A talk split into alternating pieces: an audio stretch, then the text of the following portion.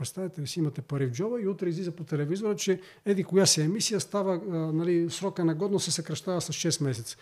По този начин няма нужда с монетарни стимули да карате хората да харчат. Просто излизате по телевизията, намалявате срока на годност, нали, срока на валидност на конкретната емисия там на криптовалутите и край. Вие сте изкарали хората, които отиват да купуват, увеличават оборотите в економиката. Това е мечтата на диктатора. Здравейте, приятели! Аз съм Велизар и вие сте с поредния епизод на Да убиеш дракона подкаст. В днешния епизод гост ми е доцент Григор Сарийски от Бърската академия на науките и Института за економически изследвания като с него си говорим по много различни теми. Това е буквално най-дългия епизод от подкаста ми над 3 часа, като основните акценти са инфлацията, от защо инфлацията е толкова висока, откъде идва тази инфлация и какви са възможните сценарии, при които, може да се, които могат да се развият от тук на там, в какво да се инвестира, за да може да запазим максимално много стоеността на парите си, като доцент Сарийски казва, какво, казва конкретни инвестиции, които мисли, че са подходящи в настоящия, в настоящия период за запазване на, на стоеността на парите ни. Също така си говорим за войната, как ще свърши, с какви последици за Европа, с какви последици за България. Както споменах, епизодът е над 3 часа и смятам, че всеки, който иска да се ориентира по-добре в настоящата економическа обстановка и да взима по-добри решения, трябва да го чуе до край. Да, наистина изисква инвестиция от време, но казвам ви, епизодът си се заслужава и не е нещо, което ще чуете в, нали, в медиите, в повечето медии. И също така ще съм много благодарен, ако споделите този епизод, защото наистина смятам, че макрорамката, която дава доцент Сарийски е изключително, ще бъде изключително ценна на, на всички. Преди да започнем, няколкото обичайни технически въпроса. На първо място, всеки, който ми остави коментар под това видео, участва за награди от над 100 лева, като победителите от предишната игра можете да видите в описанието на този клип. Също така вече може да слушате подкаста и в iTunes, Spotify, SoundCloud и други популярни подкаст платформи. За тези от вас, които предпочитат да слушат, а не да гледат, можете да намерите линкове към всичките тези платформи в описанието. И последен технически въпрос. Новата ми книга Да убиеш дракона е вече на пазара, като тази книга аз се наричам Кодекс на живота, защото това е съвкупността от знанията, които съм придобил от стотици прочетени книги, десетки изписани тетрадки с съждения и много-много различни техники, които съм пробвал в, в живота си. Всичко това е събрано на едно място в тази книжка, която ми отне около 4 години някъде, за да я напиша. Смятам, че би била много полезна за хората, за да могат да се ориентират в, в настоящата ситуация по-добре, да избегнат ненужното страдание, да придобият самочувствие в областите, в които искат да, го, да го направят и да се научат по-добре как да използват интуицията си, защото и на това наблягам в книжката като книжката има, може да бъде върната в срок от 30 дни, така че никой не рискува абсолютно нищо. Поръчайте си я долу в описанието. Цената никога няма да бъде по-ниска, защото а, първоначалният тираж е промоционален. Така че, с всичко това казано, нека да започваме. Здравейте, доцент Сарийски. Здравейте, господин Величков. Много съм благодарен, че приехте да ми гостувате. Аз благодаря за поканата. В а, подкаста. Нека директно се хвърлим в най-важната тема за повечето българи а именно инфлацията, влушаващата се економическа обстановка и всичко, което това, всички други последици, които, които, които тези причини повличат. А, можете ли да ми кажете как се стигна до тук, до това положение? Ами до тук се стигна благодарение на това, че а, някак големите економисти и финансисти постоянно пропускат да научат големите уроци от историята. Като един от най-важните уроци е, че когато увеличавате парите в обращение, естествено, че парите стават по-ефтини. Тоест с тях може да си купите все по-малки неща. За да го обясним на битово ниво, значи представете си, че имате пазар, на който влизат хора, да речем, с 10 000 лева джобовете си и на пазара се продава стоки и услуги. Ами естествено, че когато хората излязат от там, в тези на Сергиите ще останат 10 000 лева. Тоест имате някакво ниво на цените, при което парите сменят собствениците си. Ако обаче а, вашите посетители, вашите клиенти започнат да влизат вече с по 20 или 30 хиляди лева в джобовете си, а стоките останат със същото количество, ами ясно е, че няма как цените да останат същите. Просто не е възможно. Също нещо се получава и тук, като голямата уловка е, че в момента имате едно централно политбюро, от което се определя колко пари се напечатват, като големите членове, това са разбира се Федералния резерв, Банка в Инглот, Европейска централна банка, и те преценяват колко пари да има в обращение. За съжаление, през всичките тези години на пандемия и преди това, докато света все още не беше излязъл от финансовата криза, световната финансова криза, стоките и услугите, които се произвеждат, някак не успяваха да догонват темпа на паричното предлагане, на увеличените пари в обращение. Защо обаче инфлацията до тук не се чувстваше? Нали, знаете, в крайна сметка една сламка чупи гърба на камилата. Нали, това е арабска пословица. Въпросът обаче не е как стана така, че едната сламка да чупи гърба, а кой идиот натовари камилата с предишните еди колко си сламки. Същото нещо и в паричното предлагане. Първоначално, ако отпечатате един лев или един долар, това не се усеща някак хората са склонни да подценяват усещането за тези безкрайно малки увеличения и ако постепенно увеличавате парите в обращение, това е горе-долу като варенето на жаба. Нали? Каза, че ако увеличавате да. по един градус, жабата не изкача. На последно място, а, някак а, населението нали, изобщо в света живееше с една нагласа, че нали, скоро мина една криза, не е изключено да има още една. Тоест, а, онова повдигане на, така, на, на настроението на потребителите и тяхната нагласа да харчат беше поддържано на доста ниско равнище. така че увеличените пари някак не се просмукваха до крайните потребители и крайното потребление а, някак беше потискано. И то много години, повече от 10 години. Ставаше така, че когато се отпечата един допълнителен долар, евро и така нататък, тези пари отиваха в банките. Фактически парите не влизаха в обращение в економиката. Именно поради тази причина паричната маса започва да се обръща все по-бавно и по-бавно. Тоест, Имаше увеличено печатане на пари, но заради това, че паричното обращение започна да забавя ход, заради това инфлацията не се усещаше. Чисто и просто през всичките тези години от 2009 насам, откакто банките преминаха към количествени улеснения, така наречените, което в превод на български означава печатане на пари, през всички тези години хората не харчиха парите, инфлацията не се усещаше. Сега, по време на постпандемичното възстановяване, някак хората започнаха да варят парите от джобовете си и да харчат. Това нещо го виждате и по магазините. Все повече и повече хора имате, които купуват жилища, нали, плазмени телевизори, т.е. старите плазмени телевизори, вече технологията е друга, но нещо на което да може да гледат световното първенство. И поради тази причина магазините започнаха да усещат нарастващо търсене. Съвсем естествено е, че цените се дигат. На следващото място дойде и кризата, разбира се, с суровините. Заради конфликта в Украина и още преди да започне този конфликт, преди да започне горещата му фаза, вече се усещаше покачването на цените на суровините. Ето към днешна дата, ако погледнете, да речем петрол е трайно над 100 долара, като на годишна база увеличението е някъде с около 60-70%. Помните времето и то не беше толкова отдавна, преди малко повече от година когато а, нали, не, не тази зима, а миналата зима цените на петрола бяха около 34-5 долара. В момента сте три пъти повече. Помните, също си спомните и времето, когато имаше отрицателни котировки. Имаше време, в което на спот пазара можеше да се види отрицателна котировка. Така че експлозивното нарастване на тези цени естествено довежда до пренасенето на всички тези ценови индекси, това, което виждате на котировките на борсата, пренасене най-напред в тръжищата на едро, след това при цените на производителя и най-накрая в джобовете на потребителя.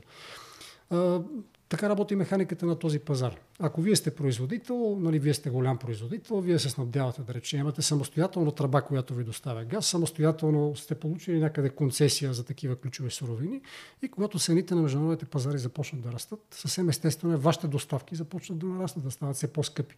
Това нещо го пренасяте върху крайната продукция. Има един индекс, който е цени на производител на вътрешния пазар, ако говорим за България. Ами сега към месец март имаше ръст на годишна база от порядъка на около в преработващата промишленост 18-19%. Общата цена на производител на яда, защото там имате и добив нали, на въглища, имате добив на такива суровини, да го оставим на страни. Но само в преработващата промишленост, той говори за нормалния бизнес, който внася суровини, труд и някакви други допълнителни разходи, изкарва стоката в момента, в който стоката е излезла от склада, тя е с една пета по-скъпа от това, което имахме миналия март. Оттам насетне, естествено, тая наценка трябва да отиде в магазина. Тя не може да остане, не може да я поеме производител. И той започва да продава с все по-висока наценка на нали, веригите за търговия на древно. Варигите за търговия на древно, понеже имат известни запаси, с които могат да, да боравят, поради това има известно изоставане. Винаги индекса на цените на древно, нали, т.е. потребителската кошница, там покачването на цените е с известен лак, но рано или късно то достига индекса на цените на производител. Така че а, инфлацията, да го кажем така, напрежението беше натрупвано повече от 10 години, 12 или 13 години заради печатането на пари. Освободи се благодарение първо на постпандемичното възстановяване и второ благодарение на пренасочването на огромни такива пратки с, а, нали, с суровини. Започна да се освобождава и постепенно да се пренася в преработващата промишленост. Оттам насетне вече прехвърлянето му към потребителската кошница е само въпрос на време. Това, което искам да кажа е, че 10%, нали, които бяха отчетени, 10% бяха за февруари, 12,4% беше индекса на потребителските цени в България а, нали, Мартински индекс е нещо, което ще видим с пъти по-бързо да се случва още в рамките на следващите 3 или 4 месеца. Тоест тенденцията е едва в началото си. Тоест искате да кажете, защото последно като четох анализи в САЩ, сякаш за април се очаква да намалее малко на годишна база инфлацията. Разбирам ви, значи имате един базов ефект. Едно е да смятате ръст на петрола, да речем, при цена върху 35 долара, нали, т.е ноември към ноември, ако отидете, едно е да, да отидете базова цена 35, друго е да отидете базова цена 50, 60, 80 долара. Именно поради тази причина е възможно да има известно забавяне на темпа, с който върви инфлацията. Но абсурдно е да очаквате, че а, нали, тя ще се ограничи в рамките на тия 10 или 12%. Нали, причината за това нещо е съвсем проста. Не може да имате суровини, които са ви поскъпнали, да речем, с 60 или 70 или 80%. Заплати, които се увеличават ми само в България към четвърто тримесечие на 2021 година имаше около 12% и половина ръст на заплатите, нали, разходите на работодателите за, нали, за, за наетите. Но това де-факто е показател за средната работна заплата в страната. Не може да имате толкова интензивно увеличение на тези разходи, не може да имате все по-несигурни доставки и да разчитате, че инфлацията ще спре до тук. Нали, процесът е едва в началото си. Вижте, ние в момента започваме да структурираме нови пакети от санкции. Гъста не е спряла. Нали, като изключим България и Полша, ма като спре за Германия, на тях им предстои плащане. Ето сега, мисля, че в средата на май предстои плащане. Т.е. предстои да видим дали за Германия няма да простанат доставките на газ. Това означава огромна част от индустриалното производство ще спре. На следващото място имате натрупано напрежение в самите вериги за производство. Създаването на добавена стоеност, да речем селското стопанство. ами вие, за да произведете килограм жито, на вас ви трябва изкуствена тор, на вас ви трябват комбайни, за тия комбайни трябват резервни части. Трябва ви хора, на които плащате по-високи заплати. Така че имате с 12% само до тук на работните заплати, а при увеличена инфлация този индекс ще първо ще нараста. На второ място имате ограничено производство на изкуствени торове, тъй като имате първо ограничен внос, в складовете на едро има все по-малко изкуствени торове. На второ място местното производство, чисто европейското, също намалява заради скъпата газ, а, скъпия газ. А, проблема е, че себестоеността на изкуствения тор е от порядъка на около 50-60% цена на газ. Цена на газ. Тоест, когато там имате увеличение на цените с от порядъка на около 140-150% беше на годишна база, сега ако погледнете с подкотировките, ами естествено е, че това нещо, този темп ще се пренесе нали, почти половината от него при равни други условия. Ако при другите компоненти не се увеличава цената, ще имате нали, пренасене на около 70-80% ръст на изкуствените торове. Това се пренася в себестоеността на житото и оттам насетне, като прецените, нали, ако си дадете сметка, че голяма част от доставките, тъй като да речем в Украина ще има доста по-малък добив тази година. От Русия голяма част от износа ще бъде блокиран и ще бъде запазен вътре за страната. Ще имате нарастващ глас в страните, да речем, от Близкия изток, нали, не само в тях, също ще имате в Египет, в Нигерия и така нататък. Тоест ще имате нарастваща цена на тези суровини. По данни на ФАО, нали, Food and Agricultural Organization, а, сега за месец март, ръста на цените на, нали, на тези суровини от порядъка на 26-7%. Тоест това е тенденция, която те първо ще се ускорява и те първо ще се пренася в крайния продукт. Пак, пак ви казвам, преработващата промишленост в момента работи с известни запаси. Това позволява нали, все още поддържането на относително умерени темпове на инфлация.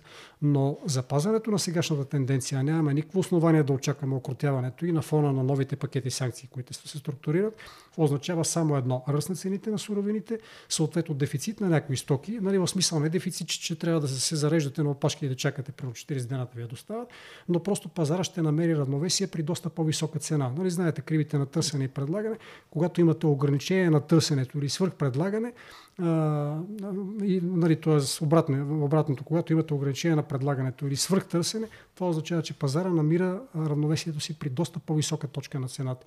Тоест, ръста на цените те първо предстои. А, добре, до, до кога горе-долу ще виждаме такъв устойчив ръст на, на цените според вас? Разбира се, че никой не може да каже, но каква е вашата прогноза? Кога ще имаме една по-стабилна инфлация? от порядъка на 2-3%, примерно. И ще видим ли изобщо така инфлация? Разби... Значи, няма нещо, което Скоро. да продължава до безкрай. Дори когато падат от някъде, падането е все до, до едно ниво, докато стигне обикновено морското равнище. Горе-долу това се получава. Защото инфлацията какво е? Това е де-факто изяждането на реалните доходи. Нали, в крайна сметка пазарната економика работи така. А, някои хора, които са с така, що годе среден стандарт на живот, стават неприлично богати. Нали, т.е. техните доходи и благосостояние се увеличават с 10, 15, 20%. И за да може економиката да си влезе в стария ритъм на производство, имате инфлация. т.е. иземването на доходите, реалните доходи от тези, които се намират нали, на ниските прослойки и преразпределението и към върха. Идеята на това преразпределение е, че върха, нали, поне така пише от дебелите книги, идеята е, че онези на върха започват да инвестират в някакви производства, да разширяват бизнеса, това води до по-ефективни производства и тинтери-минтери. Всъщност, разбира се, няма нищо общо. Чисто и просто модерната економика не работи така. Модерната економика работи по друг начин. В една от книгите на Фернан Бродел, мисля, че беше Игрите на размяната, а, там той говори нали, за това какво представлява капитализм и той каза, че капитализм е враг на свободния пазар. Значи, този цикъл може да работи само ако имате условия за справедлив пазар ако имате пазар, в който нямате свръх големи стопански субекти, т.е. такива, които да могат да манипулират пазара и такива, които да могат да купуват другите, които са по-ефективни, по-печеливши от тях с идеята да им попречат да станат по-големи и да иземат дял от печалбата им. В много случаи някоя компания се купува, за да се, така, за да се вземе тяхната технология, да бъде включена в голямото производство на голямата компания, но компанията не става по-ефективна. Тя продължава. Една стара компания работи по стария начин. Не може да получите ново заведение с стар персонал, извинявайте за израза. Но принципът е този. Тоест, ако имате компания, която е разглезена от дългите години на ефтино кредитиране и нали, те са свикнали да работят, като получават огромна част от приходите си на финансовите пазари, и да речем с монополизация на пазара и манипулиране на цените и реализация на такива монополни свърхпечалби, няма нищо, което да я накара да си промени менталитет. Освен крах на тази компания, възход на друга, която започва да развива някаква нова технология и до, да речем, 70-те години свободния пазар работи по този начин. Тогава има наистина свободен пазар и ако погледнете до края на 70-те години, големите иновации са направени именно тогава. Ами големите иновации, да речем създаването на интегрална схема, миниатюризацията на компютрите и прочее, всичко това са неща, които са възникнали именно през 70-те години. От 70-те години насам какво имате? Имате интернет, имате социални мрежи, нали, има някои иновации, но далеч не е съпоставимо с това, което имаме някога. Само нали, се поставете на място на човек, който живее в години след Втора световна война и си сменя ламповия радиоприемник или грамофон, го сменя с нещо, което е миниатюрно и може да го разнася до ухото си. Нали, това е наистина революция. Докато оттам насетне големите революции някак започват да стават все по-малки, скоковете стават все по-малки. Някога, да речем, 60-те години, нали, човечеството изпраща човек в космос. След това нямате такова нещо. Нали, тоест, пак се изпращат и вече нали, леки коли и тостери и така нататък, но вече онези големи технологични скокове, да речем да изпратим човек до края на Слънчевата система, да победим рака и така нататък. Всички тези неща, с които живеехме някога с някаква надежда, но това нещо го няма този голям прогрес е поставен на пауза. И това е поставен на пауза именно заради това, че големите стопански обекти, големите корпорации печелят много по-добре, когато имат монополни печалби, а не в условията на истинска конкуренция. Та това е причината, поради която казвам, нали, че някак преразпределението на доходи към върха в момента не е благодатно, не е плодотворно за економиката и води единствено до изчерпване на сегашната социална настройка. Тоест, а, все повече и повече преминаваме в едно бъдеще, което няма да има нищо общо с капитализма в вида, в който ние сме свикнали с него, а ще бъде доста по-близък до, как да го кажем, най-лошите модели на онова тоталитарно, нали, псевдосоциалистическо общество, което беше изградено някога. Тогава имаше много добри страни, но в същото време имаше система за тотален контрол. Сега също ще има тотален контрол с тази разлика, че някога нямаше средства да той да бъде наистина тотален, докато сега вече ги има. Сега вече се говори за нали, глобални такива вериги на добавена стоеност, говори се за глобален биткоин, нали, такива криптовалути, а, говори се за въвеждане на скоринг системи по подобие на тази, която е въведена в Китай. Вече виждаме някои европейски страни. Скоринг система в Европа? Да, да, скоринг система в Европа. Да речем, в, ако не се лъжа, в Португалия вече има такъв пилотен проект така че лека по лека това е нещо, което ще се насажда с идеята, че, нали, че така хората ще живеят по-добре, ще се стремат да бъдат по-добри и така нататък. Но това е въвеждане на порядките на тоталитарно общество. Оттам да сетне ние тотално трябва да се простим с идеите на хуманитаризъм, а, а, нали, либерализъм. либерализъм и така нататък. Та в този смисъл, когато говорим за успокояване на инфлацията, трябва да имате предвид, че в момента не протича процес, който е на поредната криза на развитие на капитализма, а по-скоро протича един процес на трансформация на обществото изобщо. Защото защото а, от тук насетне вече ние ще наблюдаваме все по-интензивни процеси, които ще бъдат свързани с преразпределение на ресурсите. Опит за това нещо имаше, между другото, от години. А, нали, още по времето на Берлинската конференция нали, е повдигната тази идея как да направим така, че Русия да, се, нали, да, да, се, да бъде отворен достъпа на страните, които не могат да оползотворяват пълноценно своите ресурси, като подтекстът е бил отворете Русия, за да може да вкараме нашите добивни компании там и да ползваме нашите суровини. Но Александър II нали, се отказва. Нали, чисто и просто го казва, че тая работа няма да стане. И благодарение на това Русия в момента има преобладаващо държавен монопол върху добива на голяма част от ресурсите си. Благодарение на това президента Путин може да, произвежда такава, да провежда такава активна политика, която е свързана с това ще ви доставяме суровини или няма да ви доставяме. Когато плащате газ, ще плащате в рубли, в тогрици или в каквото ние кажем. Тъй като ако имате една частна система, там управлението е доста по-трудно. Въпросът е, че в момента Запада се опитва да направи една централизирана система, която до някъде ще напомня най-лошите черти на онзи модел, за който говорим. И в този смисъл отиваме към едно доста неприятно бъдеще. Не на последно място имайте предвид, че в момента тече възход на китайската култура. Нали, съвсем естествено е, че когато някой започне да става хегемон в економическо или в технологично отношение, той става хегемон и в културно. Защо в момента отчитаме, да речем, а, времето се отчита на база Гринвичкия меридиан. Нали, там ви е точка нула. Що Великобритания побеждава Наполеон ли беше? Точно така. Да. Великобритания побеждава да. Наполеон и затова избираме Гринвич. Не е примерно линията на розата или някоя друга линия. Чисто и просто харесва ни тази, която минава през Великобритания. Та, оттам насетне нали, културната хегемония ще започне да става все по-осезаема. За съжаление, Китай се движат точно към този модел, за който говорим. Защото Китай започва да придобива все по-голяма и по-голяма господство в света изобщо. А, ако си спомняте, още в началото на финансовата криза, Китай започна така да, да става все по-активен като страна, която се опитва да получи достъп до такива стратегически точки за влияние. Това бяха, да речем, концесии на такива добивни предприятия, това бяха а, нали, покупки на дялове в такива предприятия, които работеха в областта на високите технологии. А, това беше, да речем, такива, които са свързани с предение електроенергия, репета и така нататък. И именно поради тази причина Китай започна да добива голямо политическо влияние. Израз това политическо влияние беше когато гласуваха резолюцията за нарушаването на правата на човека в Китай, ако си спомняте, Гърция блокира това решение. И те го блокираха единствено защото Китай контролира едно от най-големите им пристанища и ако това решение беше минало, просто гърците рискуваха да останат без излъз на море. Нали, просто голяма част от търговските им потоци да бъдат блокирани и да търсят някакви заобиколни пътища да ги, нали, да ги пласират. Така че получаването на контрол върху такива ключови точки означава политическо влияние. И Китай става все по-активен, между другото. 2017 година, поправете ме ако бъркам годината, но мисля, че тогава гласуваха рамката за скрининг на инвестиции а, като идеята беше ограничаване на инвестициите от трети страни, нали, Съединените щати, Китай и така нататък. Основно заплахата беше Китай, тъй като се видя, че те стават наистина много активни и много големи, голям инвеститор и освен това те инвестираха умно. Те не купуваха каквото и да е купуваха предприятия, които имат ключова позиция в създаването на някаква верига на добавена стоеност или в функционирането на, на, на економика изобщо. Проблемът е, че тогава този процес беше поставен на пауза, но от тук насетне Китай не спряха. Китай продължава да речем по пътя на Куприната. Ако минете по пътя на Куприната, ами голяма част от страните, които са приели да изграждат инфраструктурни проекти в рамките нали, на тази глобална инициатива, те са дали на концесия своите най-големи находища. Нали, ето една от суровините, които са ключови за развитието на економиката на бъдещето, нали, това е кобалто. Около 55% се добиват в Конго, ами там 15 или 16 от общо 18 мини са китайски. Същото нещо става навсякъде.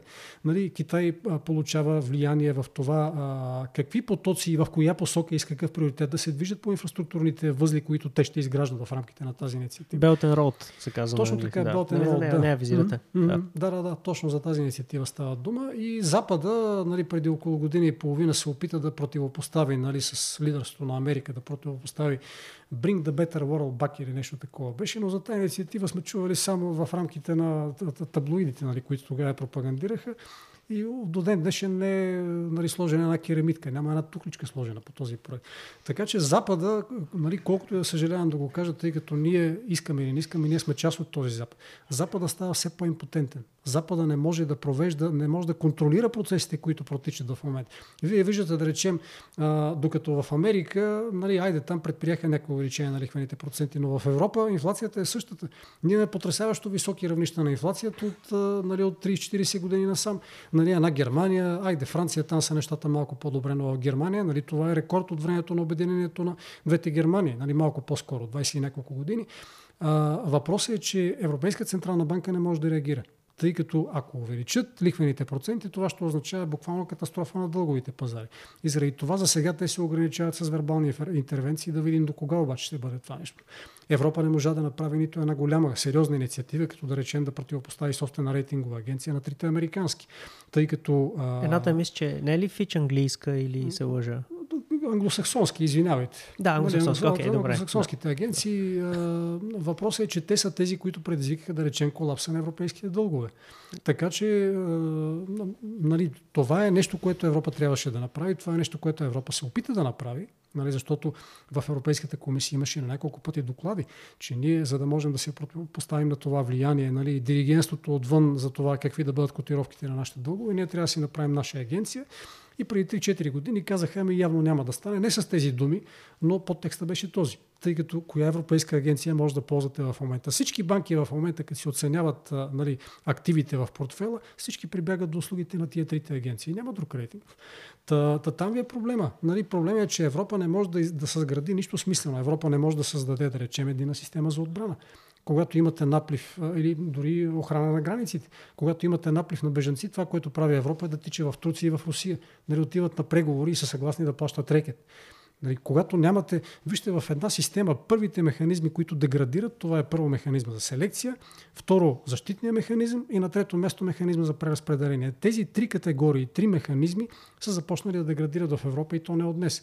А, примерно, вижте да речем механизма за преразпределение. Европа до ден днешен няма механизъм, който да преразпределя парите, които отидат в европейския бюджет. Европейския бюджет е 1%. Нали? Айде, нека да махнем прословата зелена инициатива, но само парите по многогодишната финансова финансова рамка са от порядъка на около 1% от брутния национален доход на страните от Европейския съюз. С тия пари не може да провеждате политика, с тия пари не може да преразпределяте. Имате економики от едрото, които живеят добре, економики, които се хранят от финанси и също живеят не лошо, и такива, които се хранят от производство на ресурси, като да речем България, и такива, които се хранят от смена на мръсни чершафи и салфетки, нали, Португалия, Испания, Италия и така нататък. Нали, там нямате индустрия. Италия, да речем, до ден днешен произвежда по-малко индустриални стоки, отколкото да речем през 2000-та година. И Европа не не може да й помогне дори и да иска. Не, че иска, кой знае колко. Та, когато нямате механизъм за преразпределение, отделни сектори на тази система започват да закърняват и това води до крах, до сутване на системата. Пчеличките, да речем, нали знаете, когато се роят, роя обикновено отива някъде и заема фигура, която има най-малко съотношение между повърхността и обема за да бъде най-енергоефективна. За да имате минимален топлообмен между самата фигура и външната среда. Тоест, нали, те вземат сферична форма.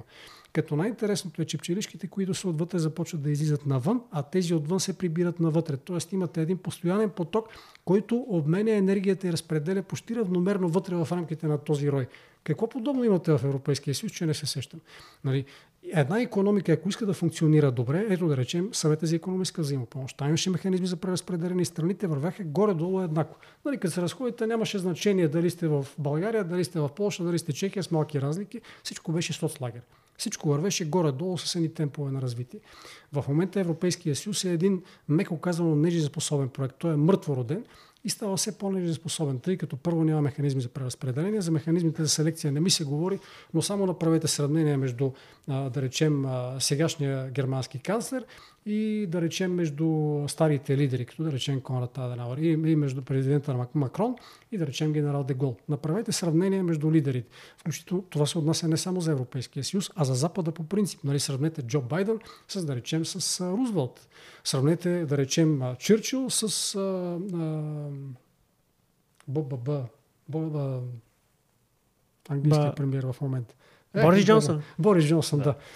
Та мисълта ми, ако направите сравнение нали, с, между тези лидери и тези, тези са толкова безли, че човек даже не им помни имената а, нали, някак да ви изплуват в главата, когато се опита да се, да се седите, нали, кой беше министъра на Еди, какво се еди, къде си. Та там е големия проблем.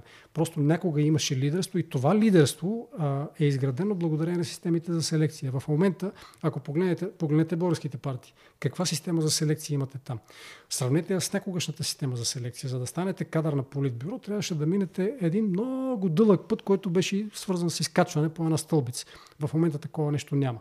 Нали, както каза един политически анализатор, а, социалните лифтове са блокирани, а на площадките между етажите за чували с пясък са залегнали едни хора, които са много добре въоръжени и пазят се пире да не прехвъркне някъде нали, в посока на погорните етажи или надолу. Тоест, всяко нещо се спуска с парашют и виждате, доживяхме елит, който буквално не може да сглоби едно изречение. Сравнете да речем записи от някогашните парламенти, 90-те години. Това бяха хора селектирани от онази система за селекция с, сегашното, с сегашния състав на Министерския съвет или Народното събрание. Ще видите много лесно каква е деградацията в общата култура, в изказа, в какво точно се седи. Значи, вижте, това е показателно. А, нали, ако човек е гений, той може, ако иска, изобщо да не говори. Проблемът е, че това са хора, които не са добри в нито една област. И е показателно за това до каква степен мозъка може да изгражда нали, такива сложни, дълги невронни вериги, т.е. до каква степен той може да анализира информация и с нещо да бъде полезен за обществото. Та това, което искам да кажа, нали, това е един синдром, който се отнася за цяла Европа. Това е проблем, който има в цяла Европа. Там буквално се спускат хора с парашют. Нали, Урсула фон дер Лайнс какво е толкова квалифицирана, за да бъде председател на Европейската комисия. Нали, това е човек, който е, доколкото знам, гинеколог по образование, който се занимава известно време а, нали, в Министерство на отбраната в Германия, където също не блести с особен капацитет. И в крайна сметка тя а, а, как да го кажем, в нарушение на закона на Паркинсън, който каза, всеки се издига до тогава, докато достигне нивото си на некомпетентност. Е, в Европейската комисия хората, за хората това е стартовото ниво. Да, дори го надвишават многократно. Точно за това става дума. Та, та, това, което искам да кажа е, че при положение, че имате система, която е доста импотентна, тя не е в състояние да реагира адекватно на предизвикателствата на средата, много трудно можете да очаквате овладяването на тези процеси. Да погледам, например, България. В България, както знаете, за да могат да овладеят инфлационните процеси, първо се започна с това, че ще сложим мораториум на цените на ток. Добре, сложиха мораториум, но от някъде тези пари трябва да се вземат. Гласуваме система за подпомагане. Фонд, от който подпомагаме, да, да речем, предприятията. Проблема обаче какъв е? Ако подпомагате на равна нога всички предприятия, тези, които са по-неефективните и по-големите, ще ги подпомагате повече от другите, които са, нали, те са инвестирали години в това да станат по-ефективни, да речем да получават част от енергията от възобновяеми енергийни източници и така нататък. И вие какво им казвате по този начин? Значи ние ще помагаме на тези, които са двойка джиите, ще ни завишим принос с 2 или 3 единици оценката, а вие можете да карате и с оценките, които имате в момента. така че това е големият проблем. Подпомагайки по този начин, нали, такива мерки са контрапродуктивни. А, на следващото място какво, какво направихме? А, една от идеите на правителството беше да ограничим, да речем, износа на жито. Нали, това също е контрапродуктивна мерка. Има страшно много мерки, които нали, те бяха въведени или разгледани, тъй като нали, не беше ограничен износа, но това доведе до създаването на среда на стрес. В такава среда цените летат по дефиниция. Нали, когато не сте сигурни за това а, какъв ще бъде пазар утре и с кое ще може да сключите договори или не, вие търсите начин ударно да, нали, да, да реализирате продукцията си. Така че това не е здравословна среда, не е среда, в която можете да, така, да успокоите процесите, включително инфлационните. На следващото място, когато започнаха да, да говорят за подпомагане, пак подпомагането беше на пакето. Примерно, дайте да помогнем на хотелите и ресторанти. Нали, това беше по време на пандемията, но сега пак обсъждат подобни мерки. Ами тогава намалиха на половина, даже малко повече, ставката по данък добавена стоеност. И ефектите какви бяха? Имаше два ефекта. На първо място, въпреки прокламациите, че по този начин хората ще почнат да ползват ефтини хотели и ресторанти, нищо подобно не стана. Защото точно през лятото на 2020, когато влезе тая мярка в действие, точно нали, в по това време имаше доста бърз темп на увеличение на цените. Тоест, облагата беше предоставена на хотелите, те не само, че я задържаха, решиха да вземат и нещо отгоре. Нали, в този сектор цените вървяха и те си продължават да върват нагоре. Така че тази мерка просто не работи. На следващо място, подпомагането как беше разпределено? Ами беше разпределено при един хотел, представете си, който се отвоява или отроява оборота, вие му предоставяте много по-голяма субсидия, като намалявате на половина данък добавена стоеност, отколкото на друг, който фалира. Така че вие какво подпомагате? Нали, по този начин вие просто деформирате пазара. Това, което искам да кажа, е, че в България нали, мерките, които се прилагат, те са по-скоро контрамерки. А, и, и ще завърша с един много приятен израз от, от курсовете по делта планаризъм. Делта плана лети, сам стига да не му пречиш. Нали, големия проблем в България е, че в опити да, се помогне на българската економика, де-факто това са контрпродуктивни опити, които имат обратен ефект. Далеч по-продуктивно би било, да речем, ако както в, нали, буквално преди 10 на дни в Португалия въведеха социални тарифи. Също направиха и в Румъния.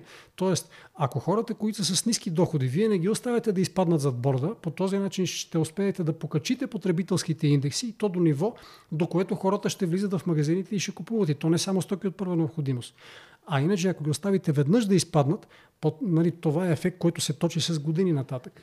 Нали, както 2008 година, 2009, нали, когато дойде кризата в България, голяма част от хората изпаднаха под прага на бедност, помощ от никъде не иде и благодарение на, нали, именно на това отношение към хората, които бяха най-засегнатите, благодарение на това отношение, 10 години след като мина кризата, тия хора пестиха пари в банки. Как ще ги накарате да излязат на пазара и когато, ако вие сте производител, произвеждате стока, как ще накарате някой да си я купи? Ми той гледа всяко нещо, всяко левче да го мушка под дишек.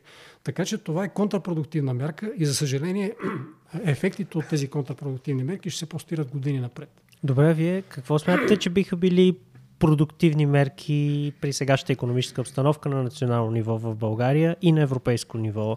Въпреки, че нали, говорихме, че Европейския съюз като цяло може би няма да може да постигне някакви единни мерки, но все да. пак какво биха били добри мерки според вас? Какво бихте искали да видите? Ами, най-напред бих искал да видя а, една доста по-балансирана политика по отношение на доставките на руски суровини. Тъй като Европа, и то не от сега, а, значи, още откакто започнаха инициативите за зелената сделка, видяхме, че Европа, нали, структурите за управление на Европейския съюз, някак прекъснаха връзка с реалността. Нали, говореше се за, така, за озеленяване и то с ускорени темпове, да не говорим, че това не е проблема на Европа в момента. Защото големите замърсители не са европейските предприятия. Нали, под текста на зелената сделка е друг. Но да го оставим, тъй като това е странична тема. Въпросът е мерките, които бяха предприяти, те в никакъв случай не помагаха на европейските предприятия да се адаптират. Дори напротив. Нали, ударните темпове, с които беше предизвикано това нещо и на второ място лошите сметки, които бяха направени, защото аз никъде не съм виждал разчет да речем как се снабдяваме с суровини. Голяма част от тези суровини в момента са под контрола на Китай което означава, че ние за да произведем едно акумулаторче, ще трябва да искаме благословията на техния президент. Просто нали, озеленяването не може да премине с тези темпове. А, въпреки така лошите разчети, нали, проблема се задълбочи от това, че някои започнаха ударно да се озеленяват, като например Германия. Ако си спомняте, тяхното решение беше, че до края на тази година, на 2022, ще ликвидират последния атомен реактор. Да. Да, в същото време обаче техните комши нали, във Франция продължават да произвеждат така преобладаващо количество някъде към 70-75% от атомни централи, като планеме до 2050 година да построят още 14. Нали, тоест, те не спират с ядърната енергия, дори напротив. В този смисъл очаквам да видя една трезва преценка на целият този процес на озареняване. В момента работим с, меко казано, както в момента строим нали, този интерконектор Комотини Стара Загора, беше изнесена буквално преди седмици информация, че този проект в момента се работи на скици нали, от протоколите четем, че падат камъни върху трабата, минават камиони отгоре върху сипките, нали, просто неща, които са абсолютно противоуставни. Същото нещо наблюдаваме в по-голям мащаб с зелената сделка. И за съжаление Европа изтегли пари на заем някъде над 750 милиарда евро, пари, които ще трябва да връщаме. Защото това не са... Общ заем ли е това? Това е общ заем, точно така. И точно преди да, да изтеглят заема, ако си спомняте, имаше нали, проекта се изтъркаля по всички парламенти, те трябваше да го ратифицират, за да може всички страни да станат нещо като съдлъжници по този заем. В Холандия имаше проблем сякаш. Имаше, да. по, по, принцип това са пестеливците по принцип. Нали? И в Холандия, и в Австрия, нали, пестеливците някак не им се иска да дават пари. Още по-малко да стават съдлъжници с страни, които са в меко казвам неблагоприятно положение. С Италия, примерно. Значи, извинете се, едно, а, нали, имате, да речем, дълг от порядъка на 15, 16 или 20% от доходите, защото има страни, които са с така относително ниска задълженост. Имате, да речем, аз имам дълг два пъти и половина, колкото са моите доходи. Ще искате ли да изтеглим общ кредит? Нали? Ще се замислите три пъти преди да го направите. А в Европейския съюз има такива страни. Ето да речем, нали, Франция и Белгия, те са над 100% от БВП. А, една Гърция, да речем, и те са над два пъти брутния вътрешен продукт. И големия проблем при тях е, че те нямат потенциал да, из, да изплуват от тази дук, защото голяма част от активите бяха разпродадени. Нали, економиката беше принизена. Нали, там имате а, нали, хотели, ресторанти, плажове и така нататък. Тоест не е нещо, което може да ви донесе голямо производство и да изплувате, както ще изплува, да речем, един Люксембург. Нали, те се занимават с прехвърляне на пари от един сей в друг, нали, от, от, от една сметка в друга и от комисионните от тази работа печелят. Нали, банковата дейност е изключително сладка, както и веригите за търговия на дребно, но там собствеността е изключително концентрирана. Колко са гръцките вериги, да речем, за търговия на дребно в Европейския съюз? Ако се разходите, трудно ще видите. Да. Едва ли има? Точно така. В този смисъл аз поне не съм виждал нито една. Нали, възможно е да има вериги, които обаче работят в Гърция. Това, което искам да кажа, е, че гръцката економика няма кой знае какъв потенциал за обслужване на дълговете си и те живеят на заеми. И поради тази причина теглянето на такъв общ дълг е нещо, което притеснява пестеливците и то с основание. Та, да се върна обратно на политиките. А, нали, идеята, нали, за, да може да създадете някаква продуктивна политика, първо трябва да видите къде стоите. Нали, човек трябва да си направи трезва преценка къде стои, с какво разполага, колко време има и оттам насетне да се простира в рамките на възможното.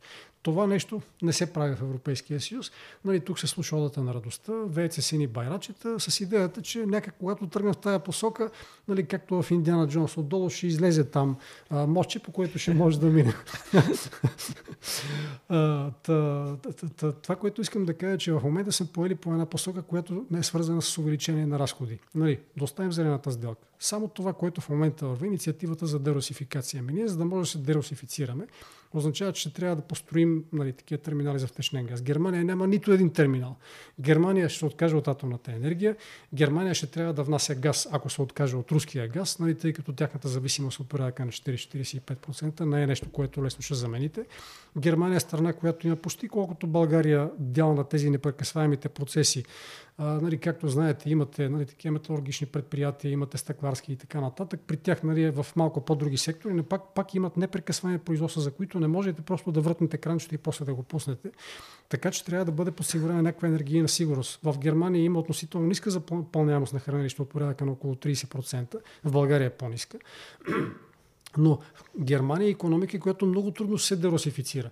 Тоест, за да направите това нещо, на вас ви трябват инвестиционни разходи, на вас ви трябват нови договори, които ще бъдат на по-висока цена, на вас ви трябват транспортни разходи. Ако вземете втечнения газ, митането около 140-150 долара за втечняване, имате 40-50 долара за превоз, зависи от къде го возите, и след това имате нали, регазификация, за което трябва да построите нали, такива терминали за втечнен газ, на които да може да го регазифицирате.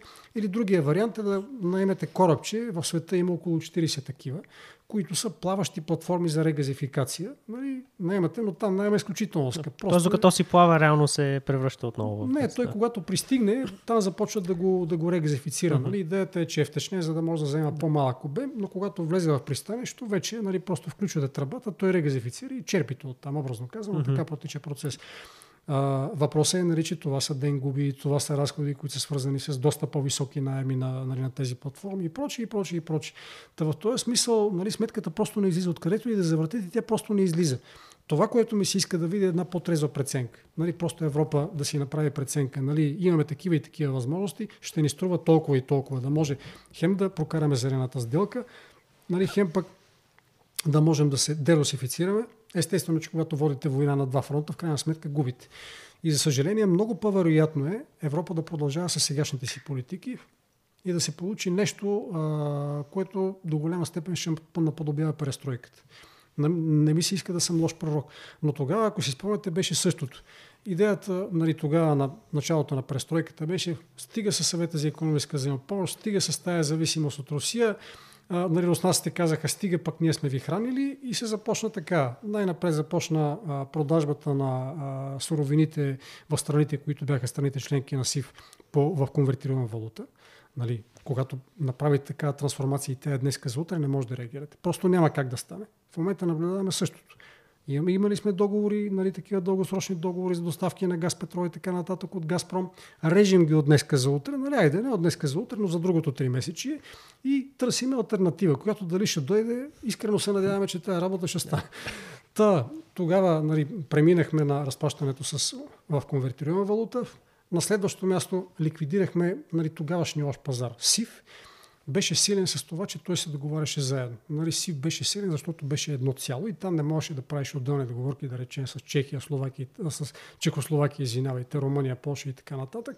Нали, по това време се правеше споразумението в рамките на СИВ, големите споразумения, че вътре страните, нали, те си обменяха една с друга.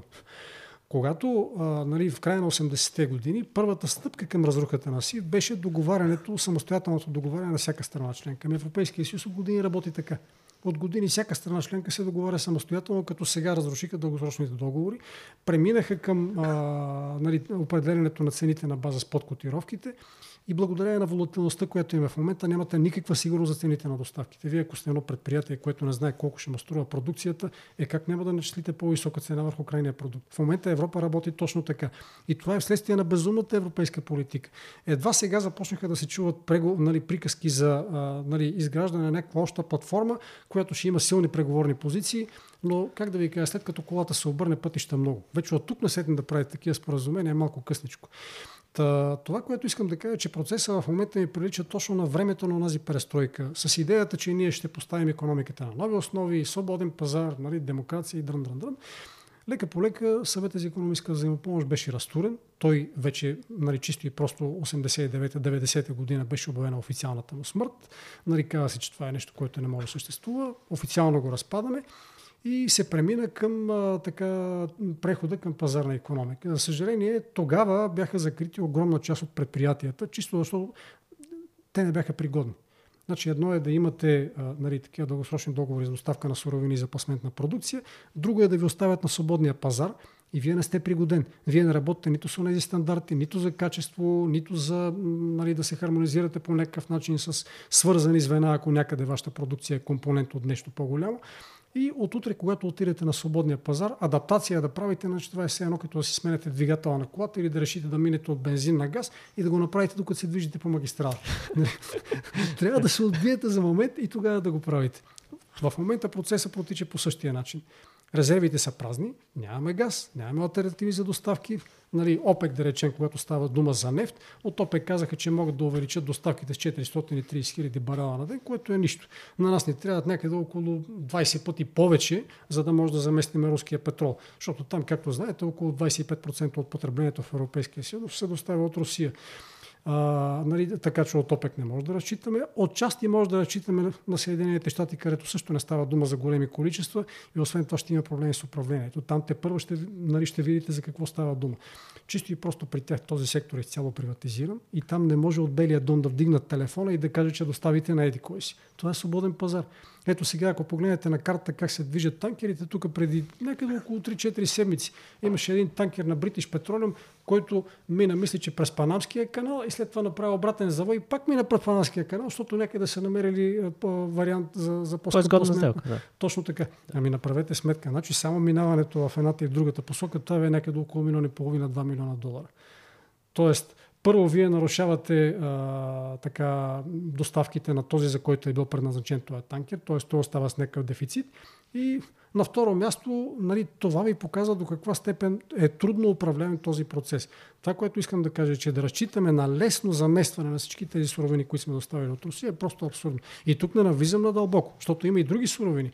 Нали, има и други, само енергетиката ме погледнете да речем урана, някъде около 20-25% доставките са от, именно от Русия. Да, да не говорим, че част от доставките са на държави, които са свързани с Русия. Защото като говорим за санкции, не всички страни са на една, нали, в, от едната страна на бариерата, така да го кажа. Нали, в света има огромен брой страни, над 120 са, които не подкрепят тези санкции. Тоест санкциите ги подкрепя само развития свят, ама суровините са при уния другите. Та, в този смисъл до голяма степен процесът ни прилича на това, което наблюдавахме тогава, като просто тогава беше разпрачедосан източния блок – бяха закрити предприятията в източна Европа. Нали, голяма част от тия, които произвеждаха хладилници и леки коли, не казвам, че бяха кое знае колко хубави. Те бяха далеч от качеството на Запада. Но все пак беше нещо, което обикновеният човек можеше да си купи и утре да не се притеснява вкъщи дали ще може да си пусне мач или къде да си прибере, да речем, сиренето, защото знае, че има хладилник. В момента, в който бяха разрушени, това отвори един огромен пазар, започнаха да се трупат свръхпечалби в страните от ядрото на, нали, от развития Запад по-късно ядрото на Европейския съюз, тъй като именно това са големите производители. И фактически хората от периферията, нали, бивши източен блок, останаха без поминък. Защото вие, за да може да внесете един хладилник, трябва да изнесете нещо. Какво ще изнесете? Вие нямате производство. Благодарение на тая безумна политика и на разпадането на източния блок, хората обичат, не обичат да си спомнят зелния период на около 140 милиона в източна Европа, включително и Русия. Изпаднаха под прага на бедност. А преди това бяха от порядка на милиони и половина-два. В смисъл, нали, до преди 89 година имахме невисок стандарт, но беше доста по-висок, отколкото във всички от тези години по времето на прехода. Едва сега започнахме да се изравняваме с уния стандарти. Едва сега, нали, смисъл последните 10 на години, хората започнаха да не се притесняват кой знае колко, дали ще имат пари да отидат на почивка или да си купат нали, поредната стока за дълготрайна употреба вкъщи. Та, до голяма степен процеса в момента напомня на разпада на източния блок. Общува се с лозунги, Путин е лош, Путин е трябва да всичко е виновен Путин. Част от а, тези антикризисните фондове в момента, между другото, в Польша, преди някъде около месец, стартираха една, една, една инициатива а, щит антипутин, антипутин шилд, нали, всичките социални плащания и прочие, там трябва да се каже, че това е антипутин и че за всичко е виновен Путин. Нашия премьер, ако си спомняте преди около месец, когато ставаше дума за високите цени на гъста, той каза, че проблема е Газпром че понеже те имали огромен дел от подземните хранилища за газ в Европа и те изманипулирали нали, да имаме толкова ниска запълняемост и заради това сега газа е скъп. Hmm. Малко по-късно нещо, което не се тиражираше в медиите, имаше въпрос към енергийния комисар, европейския комисар по енергетика. В момента ми избяга името от главата, мисля, че беше една естонка. Но, но на въпрос, в крайна сметка, какво е влиянието на Газпром? Нали, каква е собствеността на а, руските, изобщо на руските собственици в европейските газови хранилища, отговорът беше под 10%. Значи, извинявайте, ама с под 10% да направите тия золоми, за които се набежда, просто няма как да стане. Трябва да сте меко казано факир. Та, в този смисъл общува се с лозунги, общува се с а, така информация, която не е подплатена с един дълбок анализ. Нали, всички тия неща, които в момента си говорим, деросификацията, аз не виждам един сериозен анализ за това откъде ще дойде газта. Ето в момента се говори за азерския газ, ама никой не казва, че азерския газ е всъщност руски. Защото Азербайджан, нали знаете, те произвеждат около 25 милиарда кубика газ, от тях около 14 са за местно, 11 извинявайте, са за местно потребление, 14 са по дългосрочни договори с чужбина. Нали, това е основно Турция, основно Италия и малко отива за, за, за Гърция и за Италия по 1 милиард кубик. Уловката къде е? Ами всичките тия договори, ако ги съберете, те са за 21-22 милиарда т.е. между 14 и 21-22, Азербайджан от някъде взима и го препродава. И Азербайджан внасят газ от Русия. Ако погледнете структурата на външната търговия, те го внасят от. Е, къде ви е диверсификацията на економиката? Извинявайте. Освен това, а, Азербайджан наскоро отказаха да заплащат гъста в рубли, нали, газа. Отказаха да го заплащат в рубли. Ами добре, значи ако там има нарушение на доставките, какво правим? Ще ги съдим за неустойки. Междувременно кой ще продава на стъкларниците и на леярните газ, за да могат да продължават да работят? Това, което искам да кажа, е, че нямаме трезва преценка и това е първото, което трябва нали, да, се, нали, да се случи в Европейската комисия, в Европейския парламент, за да може да разчитаме на някакъв така устойчив път на развитие и наистина за някакво справяне с проблемите. На второ място, на нас ни трябва, м- трябва ни една дългосрочна стратегия, която да бъде свързана с жалони. Значи, вижте, а, една работеща стратегия е, ако може всеки един, който влиза във властта, т.е бъде овластен да прокарва някои средносрочни и дългосрочни политики, е ангажиран с показатели. Като става дума за показатели, които може да пипнете, нали, може да видите, може да усетите. Примерно в Великобритания, ако си спомняте, те имаха една система на social service agreement и правителството, като почне мандата, нали, почват. Там бяха примерно 14 или 15 стълба на тези social service agreement и във всяка област, образование, здравеопазване, стандарт на живота и така нататък, във всяка област имаше конкретни показатели. Там се пише, нали, правим това, това, това и след една година от началото на инициативата очакваме такъв резултат. Примерно на един декар толкова по птички, примерно. Или пък да достигате от тази точка на еди кой си град до еди къде си, за еди колко си време, ще го намалим времето примерно с 15-20 минути след като приключиха с тази система, един коалиционен парламент, една шарена коалиция каза, че това не е най-добрата система, чисто и просто защото хората почнаха да недоволстват. Извинете ме, когато на вас ви обещали, че ви съкратат времето за придвижване от единия край на София до другия с 15 минути и като видите, че тази работа не става, вие имате основание да сте недоволен. Много по-готино е, когато ви казват, ние сме за евроатлантически ценности, за интеграция, та, та, та, та, та, и по този начин няма от какво да сте недоволен. А ходете докажете, че правителството не си изпълнява сюжетната линия. Да, просто обективните измерители. Точно така. Та, това е второто, което ми се иска да видя. На първо място нали, ясен разчет и на второ място конкретни показатели, по които... На национално и на европейско ниво. И на национално и на европейско, защото идеята на Европа е да бъде един общ проект. Значи аз харесвам европейския проект, но става въпрос за онзи европейски проект, който е първоначалният му замисъл. По времето на генерал Дегол Идеята е да се съхрани Европа с нейното многообразие, но в същото време тя да бъде достатъчно интегрирана, за да може да се противопостави като субект на всяка друга сила от световен мащаб, която се опита да отхапе парче от нея, образно казано. Ако беше изградена онази Европа, те нямаше да има нужда от китайски инвестиции. Днешната Европа е пълна противоположност на това, за което говори Дегол. Това е причината да речем такива страни като Унгария и Полша да се отварят за инвестиции в рамките на проекта Китайския проект, за който говорим. Това беше причината в България по времето на Бойко Борисов също да се чуят такива гласове. Ако си спомняте тогава, а, нали, именно Виктор Орбан в едно свое изказане пред Европейския парламент, когато нали, започна поредното недоволстване за това, че страните от периферията не получават несправедливо голям дял от европейското финансиране, Виктор Орбан каза, ако вие не искате да ни дадете пари, ние ще ги вземем от китайците. Нямаме проблем. Обаче проблем има. И този проблем не е само за Унгария, то е за Европа. Тъй като Унгария е част от Европа и дезинтегрирането, сегментирането на Европа в крайна сметка ще доведе до нейния разпад и до нейната смърт. За съжаление обаче в момента не виждаме никаква здрава политика, която да ни помогне да предотвратим такова развитие, защото Европа се сегментира. Европа се сегментира включително от тези, които би трябвало да обединяват. Съвсем наскоро имаше, нали, буквално преди година и половина-две, Германия и Франция сключиха споразумението от Ахен нали, където се договориха за сътрудничество в областта на високите технологии и така нататък. Извинявайте, ама а, нали, това е все едно да седнете една голяма компания на маса и да се разберете сега, вие ще си вземете една салатка, ние ще си ядат примерно едно сухарче и така нататък, защото нали, тия с по-високи доходи уния не са. Или сме една обща компания, или общ отбор, който играе в името на една обща цел, или трябва да сменим играта. Дайте да почнем да играем народна топка, гоненица. Нали? Просто игри, които позволяват този състав. За съжаление, в момента тази дезинтеграция, която тече в Европа и подмяната на целите, защото ако си спомняте, Някога в европейския проект се говореше за конвергенция, говореше за изравняване на доходи, за стабилизиране, структура на производство и прочее. Сравнително скоро дори беше. Да, сравнително скоро, до преди 10 години, да, да точно така. Но малко след голямата криза, нали, след голямата рецесия, започна някак тая постановка да се променя чисто и просто защото европейския елит осъзна, че не е възможно да го постигне това нещо. Като обещаете на хората по-висок стандарт на живот, трябва да им осигурите нещичко.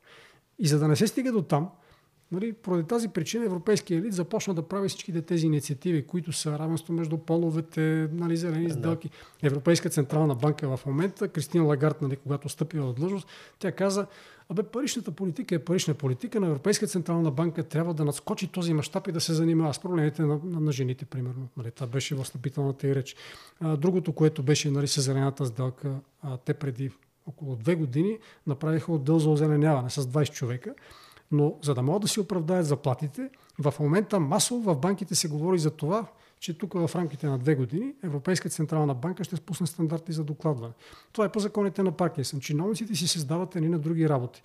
Не, че е нещо, което ще доведе до озеленяване. Зелената сделка в момента с сегашните технологии, това е вредно за природата. Поради много причини предмет на отделен разговор. Но независимо от това, Европейска централна банка създава стандарти за докладване и от тук насетне, когато отпуснете един кредит, ако сте банка, вие трябва в рамките на тези форми за, доклад, за докладване да обяснявате какъв е въглеродният отпечатък на кредита, който сте отпуснали. Тоест, ние отиваме към едно свръхосложняване, което означава буквално смърт за финансовата система. Нали, веднъж го играхме този матч, когато започна нали, въвеждането на базалските стандарти, които между другото се оказа, че не са никакви стандарти. Достатъчно е да погледнете Deutsche Bank. Ами Deutsche Bank някъде 2014 и 2015 година те продължаваха да си увеличават активите и да речем само една банка, нали, това е Deutsche Bank, успя да достигне размер, нали, балансово число, което беше сравнимо с брутния вътрешен продукт на Германия. Тогава имаха 2014 година примерно 2,7 трилиона приблизително БВП, Deutsche Bank беше 2,200 и нещо трилиона. Като балансовото им число е едно, а рисково претегнената стоеност на активите беше някъде около 6-700 милиона. И тогава нали, от една от тези големите анализаторски агенции излязаха със след, следния анализ. Нали, анализираха как се е стигнало това балансово число и казаха така, някак си Deutsche Bank успя да смете под килима 83% от своите активи, който и показва, че цялата тази история с базалските стандарти е една обикновена шашма. Та в този смисъл Европа отива към все по-голямо осложняване. Беше създаден Европейски банков орган, нали, бяха създадени такива регулатори, които да регулират нали, пенсионни фондове, финансови пазари и така нататък. И така нататък. Беше преминано, нали, премина се към реформа на, банков, нали, на, въобще на финансовата система в Европа. Създаде се банков съюз, който е част от тази реформа. И независимо от това, финансите в Европа в никакъв случай не са по-стабилни, отколкото бяха някога, нали, преди кризата. Та, в този смисъл, нали, Европа работи с едни решения, които са нали, в по-голяма степен нещо, което да може да бъде афиширано, но не е нещо, което да работи. Още по-малко за обикновените хора. Едно изследване, което много харесвам, което от 2017-2018 проведаха Chatham House, нали, те не са случайен think tank, показа, че отношението на елита към европейската интеграция, отношението на обикновените хора са диаметрално противоположни примерно 75% от представителите представителите на елита, политически, економически и всякакъв, нали, медиен, т.е. хората, които по някакъв начин получават облагите от Европейския съюз, те подкрепят Европейския съюз, те са за Европейския съюз. Обикновените хора, които са масът, 90% от европейците са обикновени хора. Те няма собствен бизнес, не са представители в медиите, не са част от Европейската комисия и прочие или от някое правителство или агенция. Те чисто и просто, както казва Дего, това са уния от метрото. Хората, които хващат влакчето в 8 часа и се прибират, да речем, в 6 в къща и се чуят какво да се изготвят. Това са 90% от европейците. Те са разделени на 3. Едва една трета, 34-5% са тези, които харесват европейската идея и казват да, Европа е добре. Всички останали са или индиферентни, една трета казват, ами не знам, не ме занимавайте, те просто не разбират как, каква е тази европейска идея. Останалата една трета казват, страната беше по-добре, отколкото преди присъединяването към Европейския съюз. Ще ви прата линка, може да го видите, но е много показателно. Та големия проблем е, че нали, Европа е като един влак. Или не като един влак, ами като един автобус. Отива на там, на където каже шофьора. Всички пътници може и да не са съгласни, но те се возят вътре, вратите са затворени, климатика на, кол, на колко градуса е, това пак решава. А кой е шофьора е въпроса? По-интересното е кой е диспетчера. Защото шофьорите поне се виждат. Та в този смисъл на мен ми се иска да видя политики, първо, които са по-добре структурирани, политики, които са добре пресметнати, политики, зад които стои потенциал. Защото не може да кажете, ами ние, нали, примерно, ще, ще направим толкова и толкова вейт. Имате ли суровините, с които да го направите? На трето място политики, които са насочени именно към изоставащите, онези, които изпадат зад борда. Ако погледнете, да речем, плана за възстановяване, във всяка следваща версия, нали, до тук имаме пет версии, петата беше прията, всяка следваща версия, именно онази част, онзи стълб, който е насочен към така наречената справедлива България, той става все по-малък и по-малък като финансиране. Тоест това, което трябва да ви осигури справедливо правосъдие, а, нали, подпомагане на хората, които са с най-низки доходи и така нататък. Нищожно финансиране към 15-16% мисля, че беше. Докато за озеленяване се отделя преобладаваща част от парите за подплана. И това ви показва до каква степен може да разчитате на възстановяване. Та, трябва наистина една политика, която е адекватна, трябва да не оставя никой зад борда. В момента виждаме точно обратното. Проекти, които ще се просмукват в онези, които имат достъп нали, първо до проектно финансиране, до консултантски агенции, имат някакъв опит, имат някакъв бекграунд, имат политически връзки и прочее, и прочее. Това не са обикновените хора. Просмукването е ефект, който просто няма да наблюдаваме през следващите години. Така че това също ми се иска да го видя. Да видя социални политики, защото е престъпление да живеете от 21 век и да може да се свържете с която и да е броса по света, като си отворите телефона и да виждате хора, които умират по улицата от глад. Разходете се. Нали, дори аз съм виждал до Европейския парламент и Европейската комисия, дори и там съм виждал бездомници, които вечера, нали, когато се разотидат чиновниците, те си слагат там едно отдел, защото ние са едни щупени сгради и та има ниши, в които може да се запазите от вятъра. Дори и там това нещо го имате. Това в 21 век е престъпление. Между другото, СИВ, за който говорим, този проблем просто го нямаше. И тия хора нали, не е някъде да бяха сбутвани в шелтери, защото шелтери тогава почти нямаше. Шелтерите са явление, което сега дойде. Та, тези хора успяваха по някакъв начин да си осигурят адекватни доходи. В момента има една огромна армия от хора, които нямат достатъчни доходи и те са огромен проблем. Какъв е горе-долу процента на, на тези хора в Европейския съюз? Имате ли някаква статистика? Значи Европейския съюз е много шарен. Има един критерий, който е хора в риск от бедност социално изключване, но това не са точно бедните. Значи в риск от бедност поставят всеки, който е, да речем, живее в домакинство, частно от домакинство, което има ниска интензивност на пазара на труда. Тоест имате, да речем, 5 члено семейство, работи само един. А, на второ място семейство, което не може да се осигури, да речем, да се издържа а, нали, за някакъв период от време, ако някой си загуби работа, няма спестявания, а, няма нали, тези стоки от първа необходимост, не може да се храни пълноценно и така нататък и така нататък. Но вижте, не харесвам този показател поради една много проста причина. Първо, той е композитен. И там да речем българин, който не си харчи парите да ги къта за черни дни, ми той има големи депозити, нали, формално големи, И поради тази причина той не е в риск от бедност. Ама той е мизерства, той не се храни пълноценно. На второ място, когато се говори за пълноценно хранене, там не се отчита качеството на продуктите. Нали, качеството на продуктите е нещо, което е огромен проблем. Ето сега Организацията за защита на потребителите нали, каза, че все повече и повече се увеличава дълно насирането, което е с такива слепощи вещества. Нали, Тоест това е нещо, което може да предизвика хронични заболявания. Спестявайки пари сега, за да си купите по-ефтината стока, вие ги спестявате, защото не може вече да си позволите истинската стока, т.е. истинското сирене или кашкава, това означава, че вие ще имате свързани разходи в бъдеще. Те обаче не се отчитат сега. Нито от този показател, нито от индекса на цените на НСИ, никъде. Тоест, проблема на даващите е самите даващи си. А, та поради много причини не го харесвам този показател, не на последно място, там постоянно променят методиката. Често съм чувал нали, колеги, економисти, нали, особено пък на управленски позиции, които казват, че ето в България дела намалява, но той намалява, защото ви сменят методиката. Не, че хората толкова забогатяват.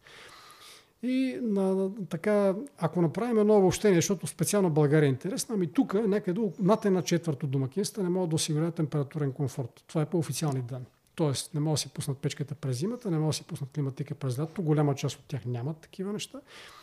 И нали, поне една четвърт от българите нали, те мизерстват. На второ място, а, НСИ преди около 3-4 месеца направи една анкета. Когато започна да се ускоряват ценови индекси, те започнаха да питат хората, включиха доста домакинства и ги питаха нали, как се справят с високите цени. Оказа се, че едва 6% са тия, които се справят високи 6%. Цени. 6%. Wow. Всички останали казаха, аз развалям депозити, аз тех добър с кредит, аз се ограничавам потреблението. А, ограничили сме, да речем, ходене по отпуски, заведения и така нататък. Ще ви пратя анкета. Но мисълта ми е, че хората, които се справят с сегашните си доходи, са едва 6%. Wow. В същото време, само, само извинявайте, само това да довърши. В същото време, ако погледнете индексите на НЕСИ, ще видите, че за 2021 година доходите са се увеличили с 9%, а цените средногодишно, нали, защото в началото беше нулева инфлация, средногодишно около 3%. Това би трябвало да означава, че българите са забогатали с 6%. Но анкетата ви показва, че не е така. Та в този смисъл, когато говорим за статистически показатели, там съм много предубеден и аз гледам по-скоро такива неща. Както извинявайте, а, ако си спомняте о законите на Паркинсън, в една от главите, в която той говори за инвестиционния анализ. Той казва, аз не гледам показателите на фирмата. Ме ме интересува, когато отида пред компанията, да видя колко са празните паркоместа, дали там се паркират и същи коли, когато влезе в туалетната да видя дали казанчето тече и дали там има резервно руло туалетна хартия. Това е показателно за стандарта на корпорацията, а и през колко врати трябва да мине, докато стигне до баш шеф. Това са показатели, които работят. Това може да ви покаже кое предприятие е добре и кое не е. Иначе всичко останало може да бъде фризирано. Знаете, нали, има си специално такива хеърдресери, които се занимават само с това. Фризират счетоводните отчети и благодарение на това в момента имате компании, които са губещи, стават все по-губещи и независимо от това котировките им растат. Това е до време, разбира се. Не е възможно да продължава до безкрай. Но със сигурност, ако направите един анализ на вторични показатели, ще видите в, в, кои компании наистина имате някакви обещаващи процеси и шанс да издрапат нали, над нулата и други, в които нали, там са безнадежни случаи. В този смисъл, българите не живеят особено добре. Онези, които, за които инфлацията е проблем, са преобладаващия дел от българите. Това се вижда, между другото, и в статистиката на БНБ за депозитите. Тези, които са а, под 5000 лева, намаляват с най-бързите си темпа от години са. Някъде около 5 или 6%, ако не се лъжа, намаляха по официални данни за 2021, като сега темповете стават все по-бързи и по-бързи. Така че преобладаваща част от българите, как да, нали, да го кажа по-меко, не водят живота, който нали, би съответствал на един европейски стандарт. Стандарта на живот, той е много показателен. Бутен вътрешен продукт по паритет на човек от населението. Това ви показва колко БВП се пада на един човек в реално изражение, т.е. колко стоки и услуги се произвеждат в економиката и нали, като цяло те се преразпределят между хората към 75-6% ви крайното потребление, приблизително. Та, този показател е от порядъка на 55% от средноевропейски. Ние тръгнахме с малко под 40, в момента сме 55 и то пак с доста фризирани данни, тъй като и там позволява една доста сериозна да, да. цифра. Ето си помислих. така че надявам се, че, че дадах една, що го да е адекватна картина на това, което се случва в момента. Да, абсолютно. Аз съм между доста очуден за тези едноцифрени числа, които, които споделихте за хората, които не са нали, не, не, не приемат инфлационния удар като толкова силен. А, със сигурност ми се иска да, да коментираме и как би се отразила инфлацията и като цяло цялостната обстановка на средната класа. Започва ли тя сякаш да изчезва? по, по-добре ли живее, по-зле ли живее в сравнение, примерно, с преди 10 години? А, да, това е въпрос, който и мен лично много ме вълнува, защото от това дали ще имате средна класа, зависи дали ще имате сложно западно общество. Да. Значи, идеята на развитите общества, вие знаете по-добре от мен, че идеята на едно развито общество е нали, да имате сложна структура. Не може да имате сложна структура, ако имате един, който стои на върха, няколко човека баш бабаити около него и една огромна маса от хора, които нямат нищо. Нали, това са моделските общества. С времето, нали, идеята на изграждането на модерните общества е да имате сложна социална структура, т.е. всеки да намери своето място, да имате една богата палитра от области, в които да се реализирате, да имате адекватна позиция на това какво давате за, нали, за, така, за общо за системата, за економиката, доколко сте полезни за тази система, доколкото имате нужди да бъдете подпомагани, тъй като всеки има индивидуален профил. Не може да сравнявате, нали, дори двама души, ако седнете да ги сравнявате, ми те имат различен профил на предпочитания, различна структура на доходи, предпочитания и прочее, и прочее, консумация. Та, в този смисъл, идеята да имате средна класа, това е нещо, което помага за изграждането на сложно общество, едно по-развито общество. Това е белег за напредък. Въпросът е обаче, че когато говорим за средна класа, все пак трябва да правим разлика между средната класа преди и средната класа сега, тъй като идеологията е доста различна. Значи, някогашната средна класа беше нали, съставена от хора, които имат, да речем, някакъв собствен бизнес, хора, които имат така доста активи, включително и наследствени. Тоест, а, нали, класа, която се обособява като класа, според това какво е отношението и към средствата за производство. Да речем, притежавате кооперация, давате я под найем, вие сте рентиер, вие сте част от средната класа, вие не сте олигархия но в същото време имате доста добри доходи. В момента средната класа е нещо доста по-различно. Нали, та имате хора, които са на свободни професии. Имате хора, които са, да речем, от някои от тези новите браншове, инфлуенсъри или пък, да речем, такива, които се занимават с нови енергийни източници и прочее. Това са хора, които имат стандарт на средната класа, но в същото време те не са част от нея. В този смисъл има едно постепенно изместване на понятието за средна класа. Защото ако утре нали, останете без работа, вие вече няма сте част от средната класа. Нали, отделен е въпросът, че в сегашната ситуация си намерите лесно работа. А, но все пак отношението ви към средства за производство е по-различно. Вие не разполагате с активи, които да ви позволят да речем, вие сте част от една компания, да речем консултантска компания, произвеждате нали, продукта, произвеждате услугата, консултация, получавате добри доходи. В същото време, извън тази компания, самостоятелно, вие не бихте могли да получите същите доходи. Тоест, компанията не е ваша, вие не притежавате дял от нея, така че средната класа в момента, както се дели, в момента се дели по-скоро като доходи. Нали, гледа се кои са със средните доходи, кои са с по-низките. И, и в този смисъл нали, средната класа е доста по-уязвима, отколкото е била някога. Нали, Тоест липсата на собствени активи и липсата на съответния goodwill, нали, който ви помага да оцелявате и в не особено добри времена и да не зависите от капризите на работодателя е нещо, което средната класа сега няма. Нали, има и такива. Има. Примерно, нали, някой има хотел, ресторант и така нататък, те са наистина част от средната класа. Хотел и ресторанта е него. Но там насетне поне 80% от хората, които влизат в така наречената средна класа, са хора, които имат доходи и потребление на средна класа, но реално не са част от нея. Проблема е, че тези, нали, по принцип, тази прослойка започва постепенно да се смачква. Тъй като стремежа за економии и за ограничаване на разходите води именно до това. Да речем, имате, ето да речем, програмистите Нали, програмистите, mm-hmm. спомняте си до преди няколко години, човек програмист да е. Можеше да отиде в някоя хубава, голяма компания, да направи кариера, да се развие, да добие по-голяма квалификация, да получава все по-голямо възнаграждение. В момента вече не е така. Особено в България, огромната част от компаниите, които са софтуерните, те не са продуктови.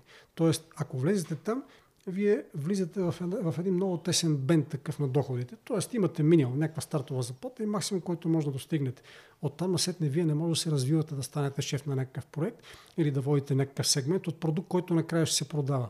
А лъвския па от печалбата отива в корпорациите, които произвеждат тия продукти, които ги знаят. Corel, Morel, Microsoft и така нататък. Тоест там наистина можете да имате голямо професионално развитие, да имате огромен ръст на доходите, Нали, всички тия неща, които са мечтата за човек, който наистина има средни доходи, иска да ги повиши, нали, иска да отиде в, така, в по-горния слой. Проблемът е, че това доведе до известно смачкване на доходите, именно поради тази причина, че една компания вместо да наема, нали, да създава такъв отдел, който да развива сегмент от даден продукт, те чисто и просто аутсорсват някаква дейност, наема нали, външната компания, наема някаква българска подизпълнителска компания и в момента софтуерните компании, преобладаваща част от тях в България, те са горе-долу това, което бяха някогашните предприятия за производство на а, ризи, гащи, обувки и така нататък. Работеха на ишлеме. Това са ишлемари. Работеха на ишлеме. Имате един възложител или двама, те ви дават, възлагат ви нещо да направите, вие наймате програмисти, които го правят, съответно изкарвате готовия продукт или сегмента, който сте разработили, онези го продават, прибират лъвския пай от печалбата. Но програмистите оттам насетне това доверие до сериозно смачкане на доходите, тъй като нали, вие, ако сте да речем германска, френска, австрийска компания, та стандарт е един. Ако не имате един програмист, там е едно, докато друго е да не имате програмист от България, който върши тази работа. А аутсорсинга позволява именно това. Тоест, нали, сплескването на доходите на тези, които биха могли да бъдат горните прослойки на средната класа. Също се отнася за всяка една професия. Да речем високо квалифицираните тези позиции, да речем в финансовия сектор. Някога нали, финансистите, голяма част от тях, нали, по-квалифицираните, бяха звезди. В момента не е така. В момента и това имате сплескване на доходите.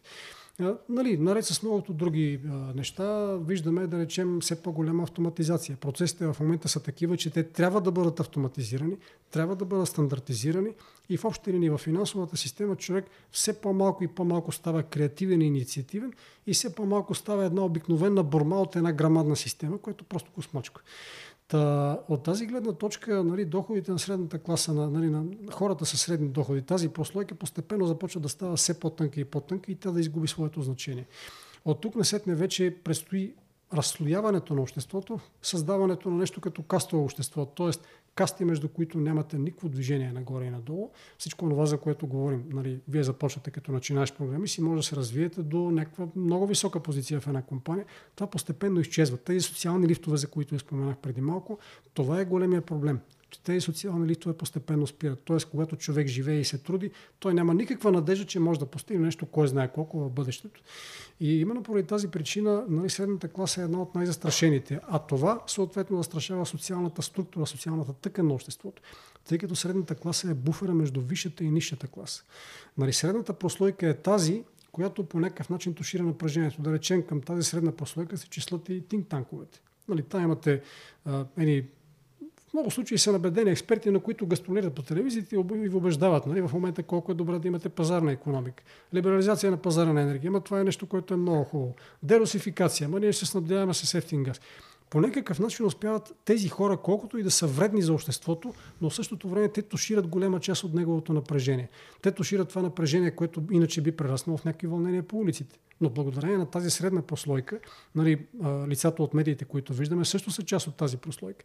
Те успяват да тушират напрежението и да предотвратят конфликта. Значи това е като смаската между нали, в ставите. Нали, ако се търка кокъл в кокъл, това е изключително болезен процес.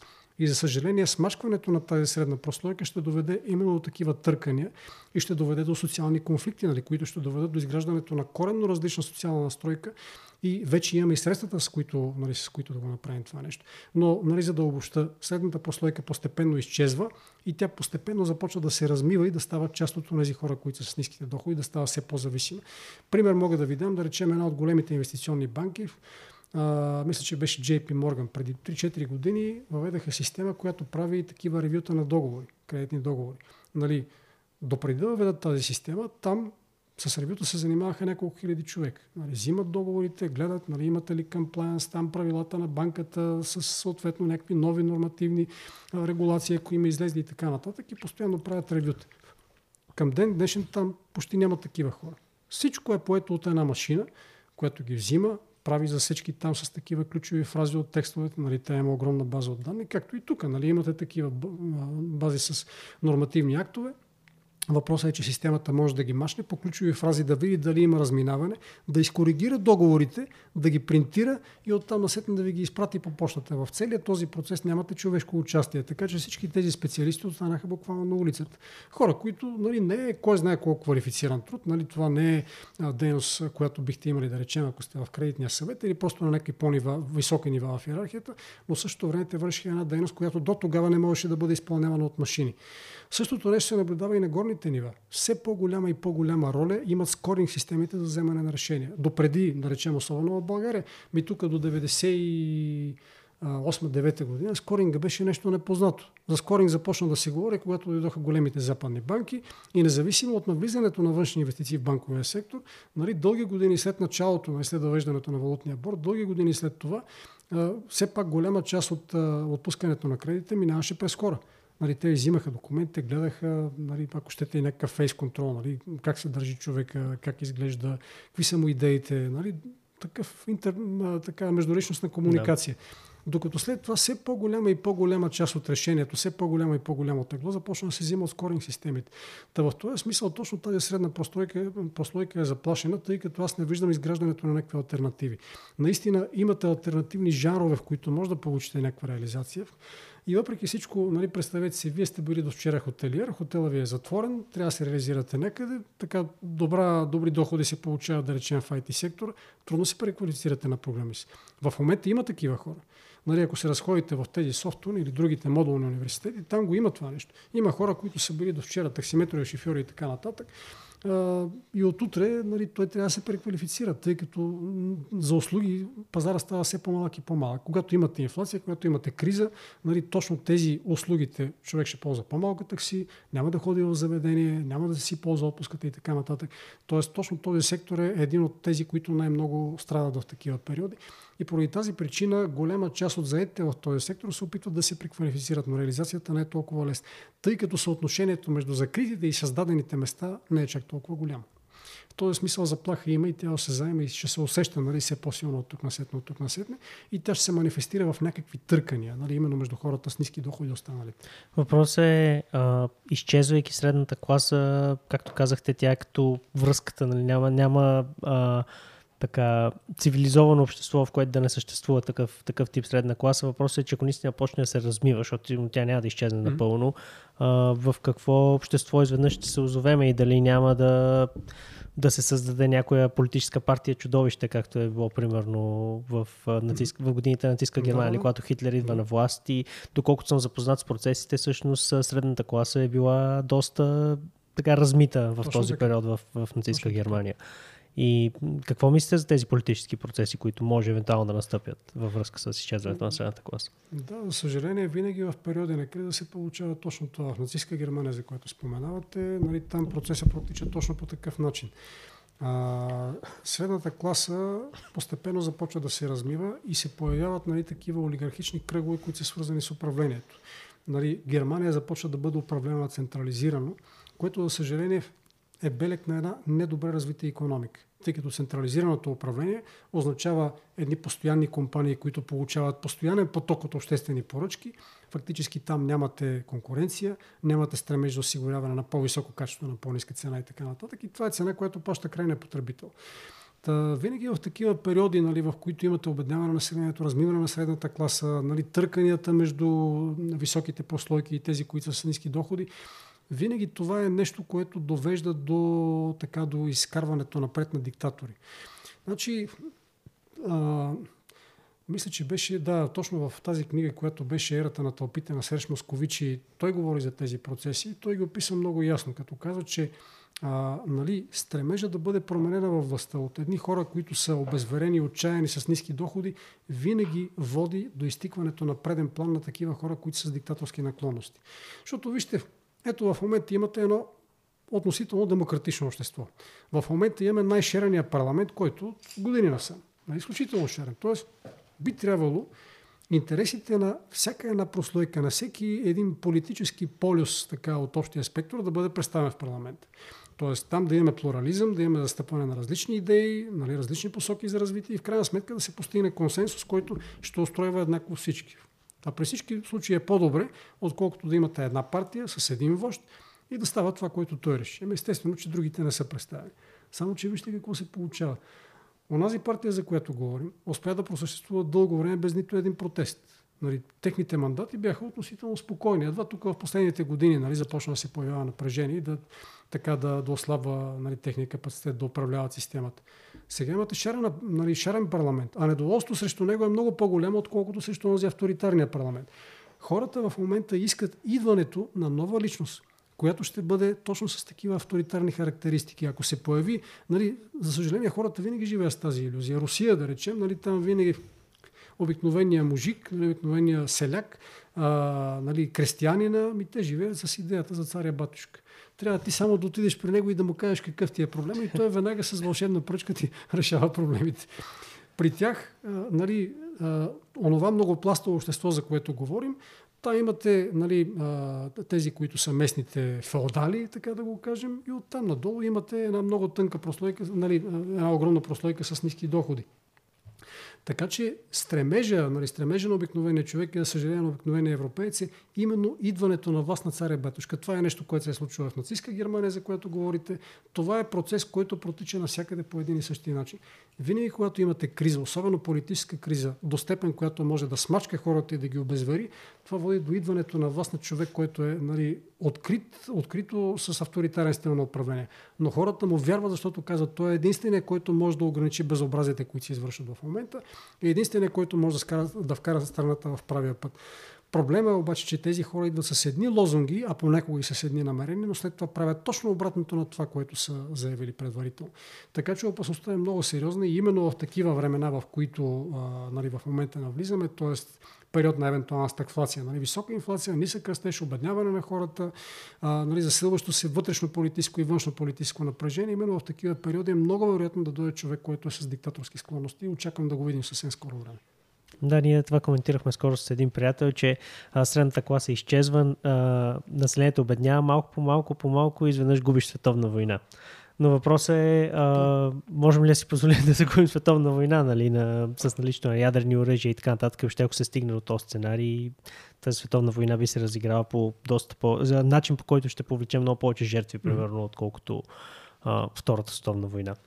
А, Проблема е, значи, да, когато да. говорим за, за световните войни, големият проблем е, че в момента разполагаме с много по-голям потенциал, отколкото тогава. Защото в момента, нали, знаете, освен оръжията за масово унищожение, нали, тези, които са атомни бомби и така нататък, разполагаме с такива бутикови средства. Човечеството разполага с бутикови средства, mm-hmm. които са изключително опасни.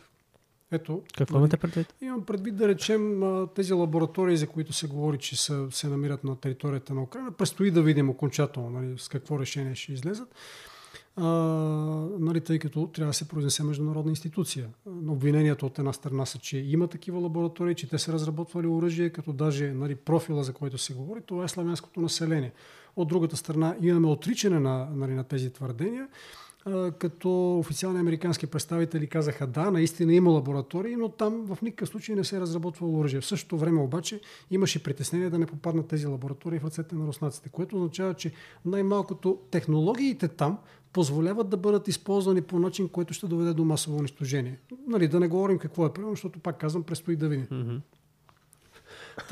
Нали, това, което е притеснителното е, че ние в момента имаме потенциал да унищожим планетата няколко пъти и за съжаление ще трябва да се справяме с все по-голям и по-голям обхват от евентуални атаки.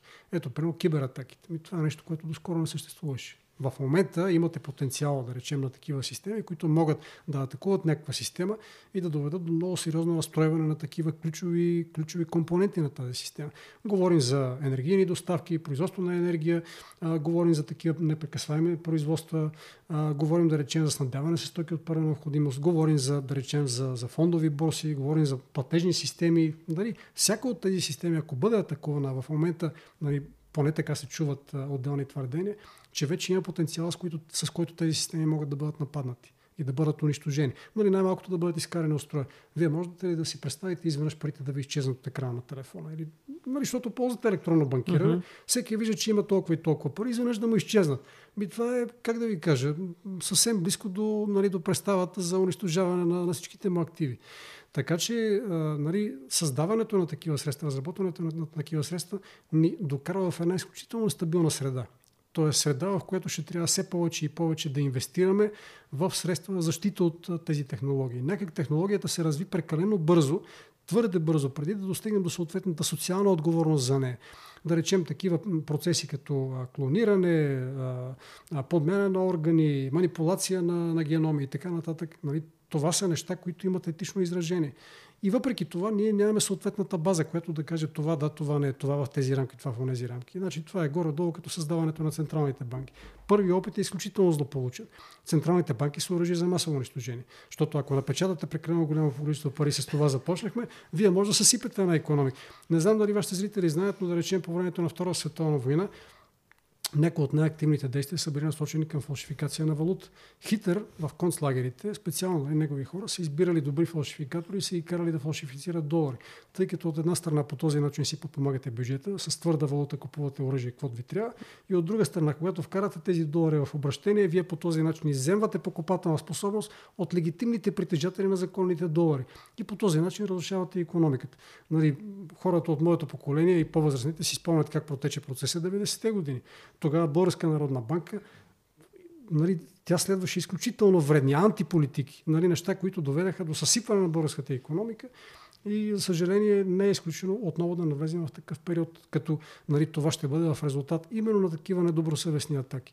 В този смисъл необходимо е да бъдат разработени, нали, както в, така, в чисто морално отношение, обществото трябва да израсне, трябва да, да дорасне до технологичното, технологичното си развитие и от друга страна трябва да имате техническите средства, които да ги ограничават. Като сложите една кола на път, е ясно, че там трябва да имате ограничителна скорост, не може да се движите с 300 или с 500. Нали, когато а, имате, да речем, един компютър, ами там имате ограничителна процесора. Иначе той, ако започне да работи на твърде бързи обороти, просто прегрява, изпича се и компютър спира да работи. Навсякъде трябва да имате системи за обратна връзка. Същото нещо ще го видим в економиката. В момента, според мен, най-перспективните сектори са тези, които ще се занимават с киберсигурността. Тоест, предотвратяването, защитата на големите системи от подобни атаки е сектор, който е изключително перспективен, според мен.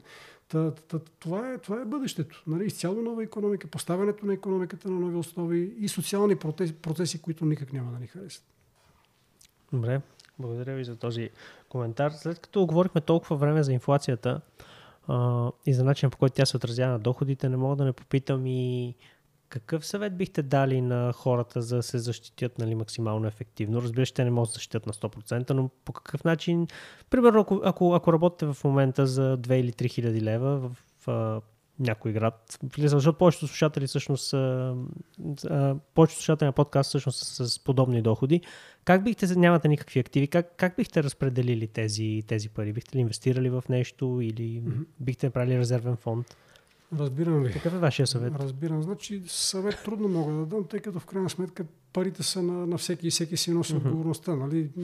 Обикновено, когато се подхожда към подобни анализи, винаги имате дисклеймер, че това не е инвестиционен да, да, разбира се, не е инвестиционен съвет. И случай, да, и моят случай е точно такъв. А, сега, как да ви кажа, проблемът е, че ако вкарате парите си на депозит, тъй като нагласата на българин е точно тази. Купува имот, слага парите на депозит, в крайна, нали, в крайна случай някъде под душека, под юргана и така нататък, но там инфлацията ви ги яде.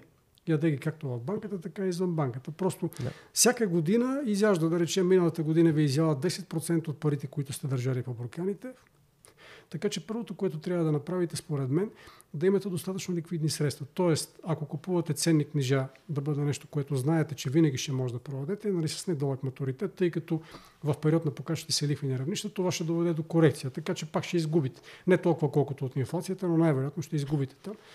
А, като нали, съвсем малките доходи не биха ви позволили пряко да си купувате облигации, но бихте могли да участвате, да участвате посредством взаимните фондове. Банките предлагат mm-hmm. достатъчно, те са посредници нали, за участие на пазари, на фондовите пазари по този начин. Та, според мен, едното от нещата, които бихте могли да направите, е да инвестирате в ценни книжа, като а, една от а, така сравнително обещаващи економики е Румъния. Нали, в Румъния в момента имате доста дълбока корекция, която според мен лека по лека ще започне страната да излиза от тази корекция. Там увеличението на доходността по бенчмарковите книжа достига някъде около 400 пункта на годишна база. Подобно нещо има и в Польша. Но това са солидни европейски економики, които имат производство. В този смисъл там може да се очаква постепенно излизане от този тренд и в момента, в който започне да се свива тази разлика, мисля, че би било един добър момент, в който да се инвестира в тези економики. Също при развиващите се пазари, но това съответно с доста по-висок риск. Нали, едно е да инвестирате в економика, която е част от Европейския съюз, съвсем друго е при развиващите се пазари, но там също мисля, че има доста добър потенциал за растеж. На второ място, пак в взаимните фондове може да потърсите профил, който е съсредоточен в нали, предприятията за добив. В момента виждате, че единствената категория, нали, единствената сфера, от която се печели, това е точно добив. Всички останали страдат. предприятията, които са в преработваща промишленост, страдат заради това, че техните суровини стават по-високи и те не могат да поддържат, нали, защото голяма част от тях работят по дългосрочни договори. Вие продавате, произвеждате, да речем, една тетрадка или една бутилка, имате дългосрочен договор, да речем, за една или за две години, че ще продавате по 100 бутилки на такава цена и изведнъж стъклото и енергията стават по-скъпо, вие губите. Та, преработващата промишленост в момента е в доста неблагоприятно състояние и в период на криза, нали, както се задава стагфлация, там е доста трудно да намерите предприятие, което така да има потенциал за растеж. Не, че няма да има такива. Специално в полу, при полупроводниците там със сигурност ще имате обещаващи предприятия. Именно поради проявата на интерес, според мен, един от основните процеси, които ще наблюдаваме още през тази година, това ще бъде нахлуването на китайски инвестиции. Дадах ви пример с Великобритания. Според мен няма да се спре само с Великобритания, ще има и други апетитни компании от тази, нали, от тази сфера като нали, основно това са предприятията, които произвеждат, да речем, за автомобилната промишленост, за възобновяемите енергийни и така нататък. Тоест, там също има потенциал за растеж, но подходът е индивидуален, не секторен. А, на следващото място, финансовия сектор, мисля, че също може да предостави доста добър потенциал за печалба, поради една много проста причина. Винаги, когато имате промяна на тренда, а, в банката се получава така когато приемате депозит, вие приемате депозит за, за 2, за 3, за 5 години и го приемате да речем в момента, както е на половин процент или на 1% лихва, примерно. Кредитите, които отпускате, нали, с парите на депозит, отпускате основно кредити. Част от тях задържате в банката, част от тях в БНБ, останалото заминава на кредит. Но когато отпускате кредит, вие не го отпускате при фиксирана лихва. Максимум някакъв период, да речем, за една за две години фиксирано, след това е плаваща. Казвате, че лихвата е свързана, да речем, към някакъв бенчмарк плюс надбавка. В момента, в който бенчмарките тръгнат нагоре, а те вече тръгнаха нагоре, се получава увеличаване на така наречения лихвен спред. Тоест, дохода, който получавате от активите, в случая от кредитите основно, и това, което плащате като цена на депозитите, нали, там в първия момент, нали, при такива инфлационни процеси и при корекция на лихвените равнища, се получава именно едно разширяване. Тоест банката започва да получава много по-голям нетен доход от лихвоносните си активи отколкото да, отколкото а, нали, от, в който и да е друг, друг, сектор. Така че финансите в период на корекция, когато започва възходящия тренд на лихвените равнища, винаги започват да печелят. Финансите, според мен, като цяло този сектор, нали, специално банковия сектор, е доста перспективен и там, ако търсите по-скоро секторен подход, според мен това е една разумна инвестиция. А, на следващото място медицина. Нали, а, според мен това, че в момента нали, света ушки ми е излязла от пандемията, това е само временно затиши. Виждате, че да речем сега, мисля, че в Шанхай, нали, там наложиха такива а, карантинни мерки, заради това, че имате нова вълна на коронавирус. Тоест, много е възможно да очакваме следващата вълна на коронавируса, която ще бъде най-малкото съпоставима като вреда с това, което имахме преди това. Така че всички предприятия, които произвеждат такива а, нали, материалите, които се използват в медицината, нали, това са такива маски, яблоката, спринцовки и прочие, uh-huh. лекарства и така нататък, както и тези, които са свързани с новите разработки, нали, за вакцини и така нататък. Ще наблюдаваме процес, който доста ще наподобява нещата от 2019-2020 година. Тогава котировките на сектора изобщо започнаха да върват нагоре. Така че според мен медицината също е сектор, който е доста обещаващ. Бил Гейтс, ако си спомняте, преди няколко месеца каза, нали, очаквам просто си да очаквам следващата пандемия. Не знам какво ще бъде, обаче аз се очаквам. Та, според мен там, ако не друго, поне ще има апетити и една инвестиция там има доста добър потенциал за печалба и то пак казвам нали, като секторна инвестиция. А, на следващото място, нали, добивната промишленост, финансовия сектор. Имотите са сектора, в който може да инвестирате краткосрочно. Специално за България, нали, ако погледнем, а, нали, виждаме, че тук нещата са първото три месече отбелязаха нали, в агенция по писанията, имаше ръстове на сделките в отделните области, примерно по 15, по 20, по 30% даже имаше области ръст на сделките. Това винаги води до, до висока цена. Въпросът е, че в момента, ако се включвате на този пазар, би трябвало да търсите по-скоро някаква дългосрочна инвестиция, тъй като момента на корекция предстои. Не е нещо, което ще стане до края на годината, но е нещо, което предстои. Тъй като а, ако инвестирате в един имот, нали, ако инвестирате в едно жилище, вие имате разходи за поддръжка, имате нали, някакви комунални услуги и така нататък. И обзавеждането доста е поскъпно, между другото. Завеждането е Значително, с 60-70% може би спрямо преди 2-3 години. Точно така. Да. Точно така, докато има нали, такива имоти, примерно ако инвестирате в един гараж, нали, паркоместата са нещо, което винаги се търси. Особено в София. Нали, става дума о големите градове. Когато инвестирате, винаги трябва да търсите, както беше казал Доналд Тръмп, location, location, okay, location. Трите тайни на, на неговия успех. Нали, разбира се, по-нататък, това е нали, цитат от първата част на биографията му, изкуство на сделката. Малко по-нататък той каза локейшн, локейшн, локейшн на добра цена. Защото ако инвестирате в един наценен имот, един от предишните ви събеседници, между другото, говореше точно за неценените имоти, така че добре е все пак да се ориентирате къде сте спрямо пазара. Та, инвестицията в гараж е нещо, което може да ви донесе така един устойчив доход за години напред, тъй като там нямате разходи за издръжка, не е необходимо да го охранявате. Нямате опасност да речем, ако стане нещо, някакво явление, да речем наводниви съседи и така нататък, да ви доведе до допълнителни разходи. Така че инвестиция в подобно нещо е, според мен, доста, така, с доста висока възвръщаемост. Що се отнася до тези, които вече са инвестирали и търсят излизане от пазара, нали, както казах, пазара е близо до някакво насищане, но в същото време не е чак толкова близо. Защото вижте, последните данни, които излязаха за сектор строителство и показват, че индекса на строителната продукция е много далеч от това, което имахме 2007-2008 година.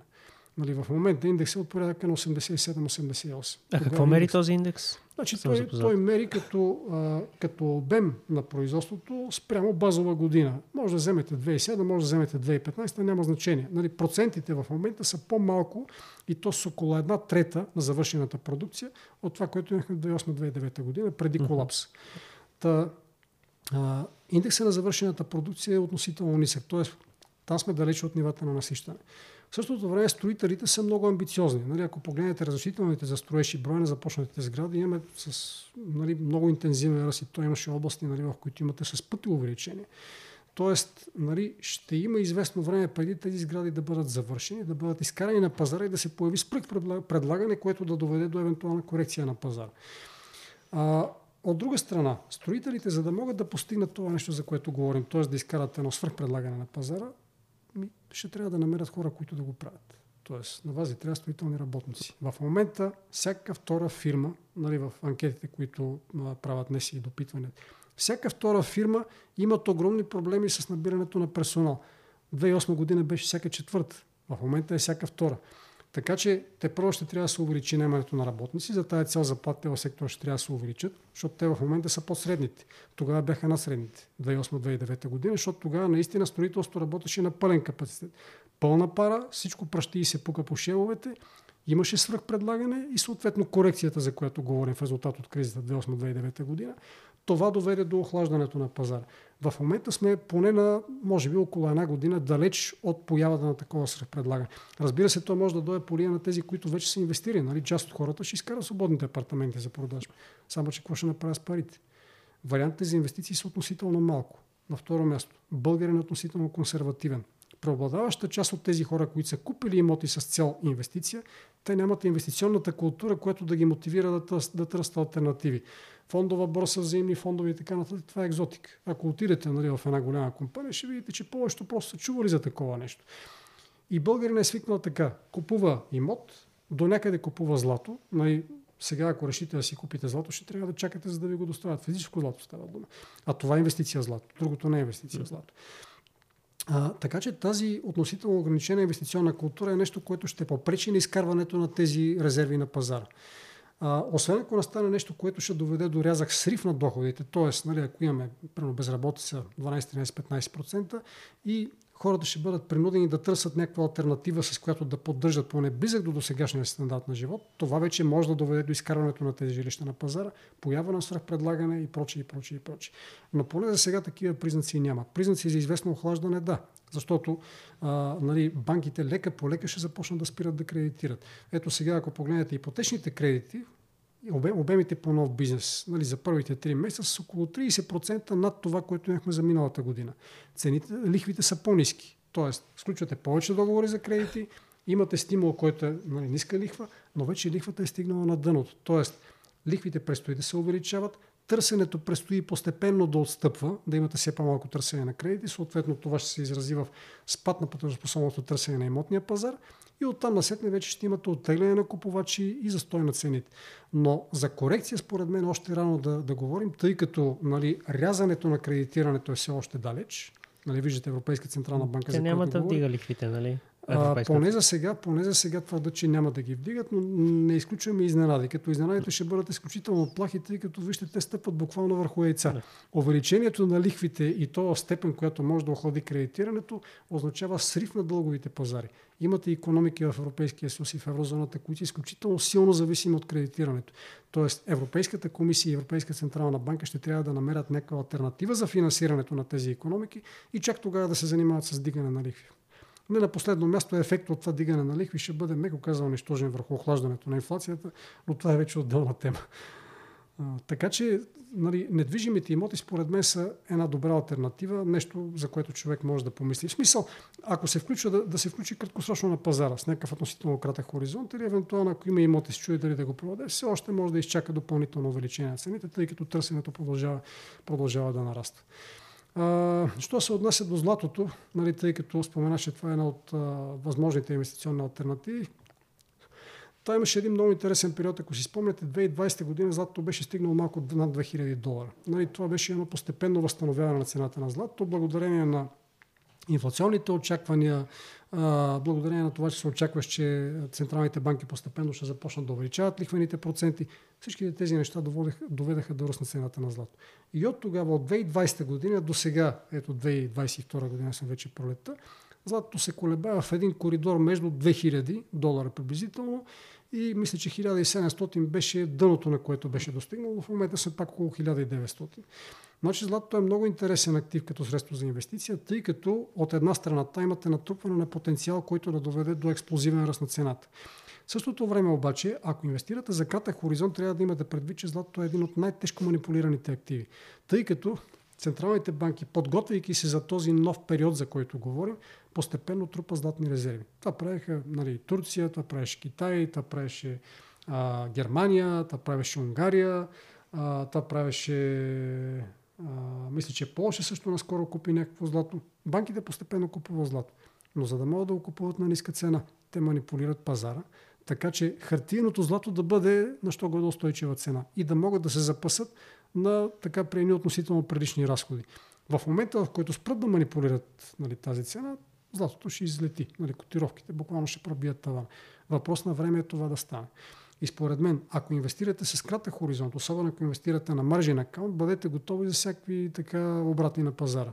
Но ако инвестирате дългосрочно, особено ако инвестирате в физическо злато, според мен съвсем скоро ще може да си покриете комисионната и да излезете на печалбата, тъй като там Неприятното е, че имате доста голям спред между нали, купува и продава на злато, който ако разтърсите, може да намерите 100 годе прилични спред от порядъка на около 5-6%. Така че нали, интересен актив е, но само за дългосрочна инвестиция.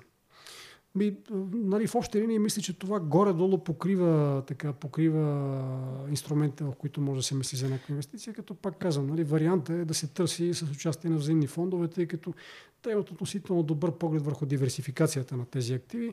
И освен това вече в България се предлага едно доста богато разнообразие от такива инструменти, така че можете да изберете профила, който на вас ви импонира най-добре и да очаквате една добра възвръщаемост, като също време трябва да отчетете, че там парите ви не са гарантирани. Тоест, от промяната на котировките вие може да изгубите буквално всичко, което притежавате. Риска е малък, но все пак го има. За разлика от депозита. Нали? Там все пак имате някаква гаранция, която отделя въпрос до каква степен ще въжи, нали? тъй като а, нали, ако, ако кризата обхване една или две банки е едно, ако обхване банковия сектор вече е съвсем друго. Тая гаранция беше въведена, ако си спомняте, 90 95 или 96, ако не се лъжи, пак хората останаха без пестяванията си. Чисти и просто заради една така апаратна стъкмистика, която беше направена, нали, че ви се изпаща в левове. Лева беше обесценен, на някои хора не им беше платено, на други пък им беше платено в лево, така че нали, себестоеността на парите беше унищожена.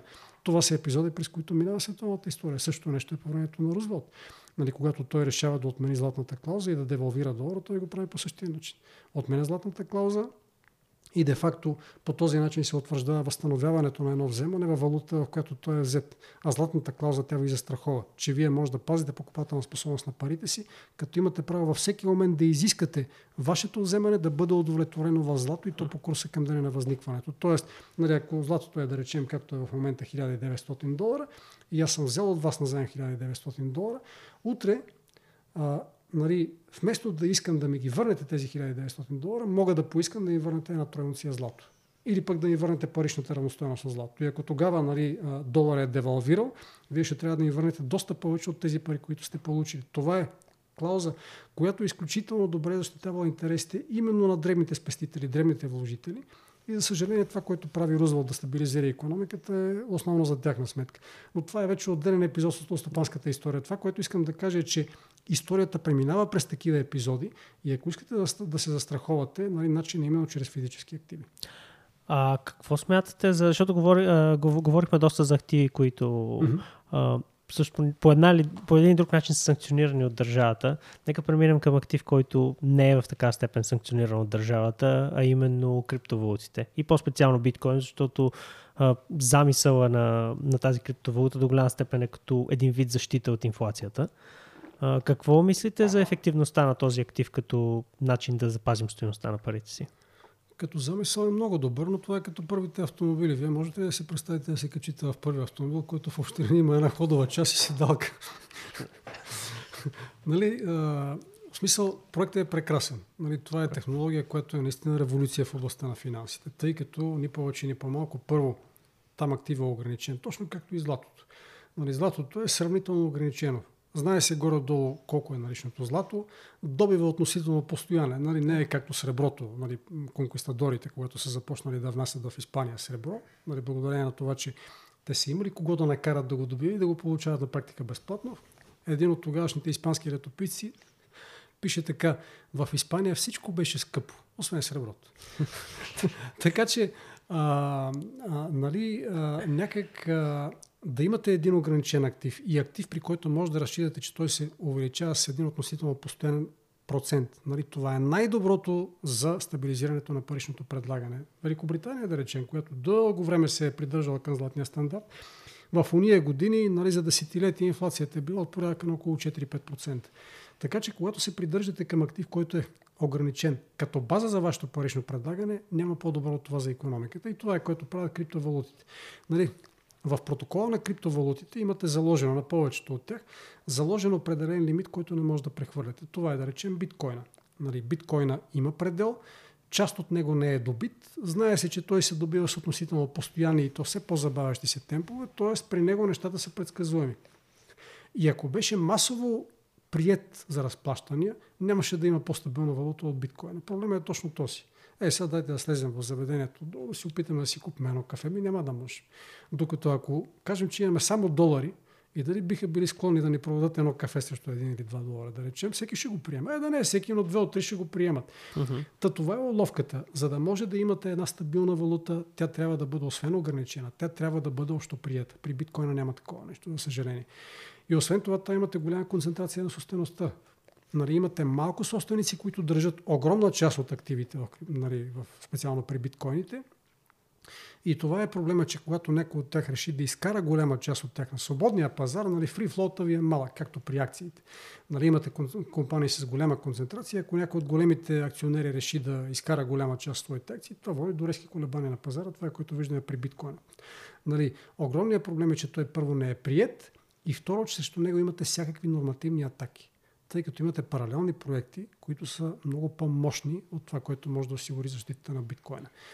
Значи, през последните години се нароиха всякакви проекти и проектчета на различни централни банки и правителства, които се опитват даже в някои малки държавици вече има въведени криптовалути.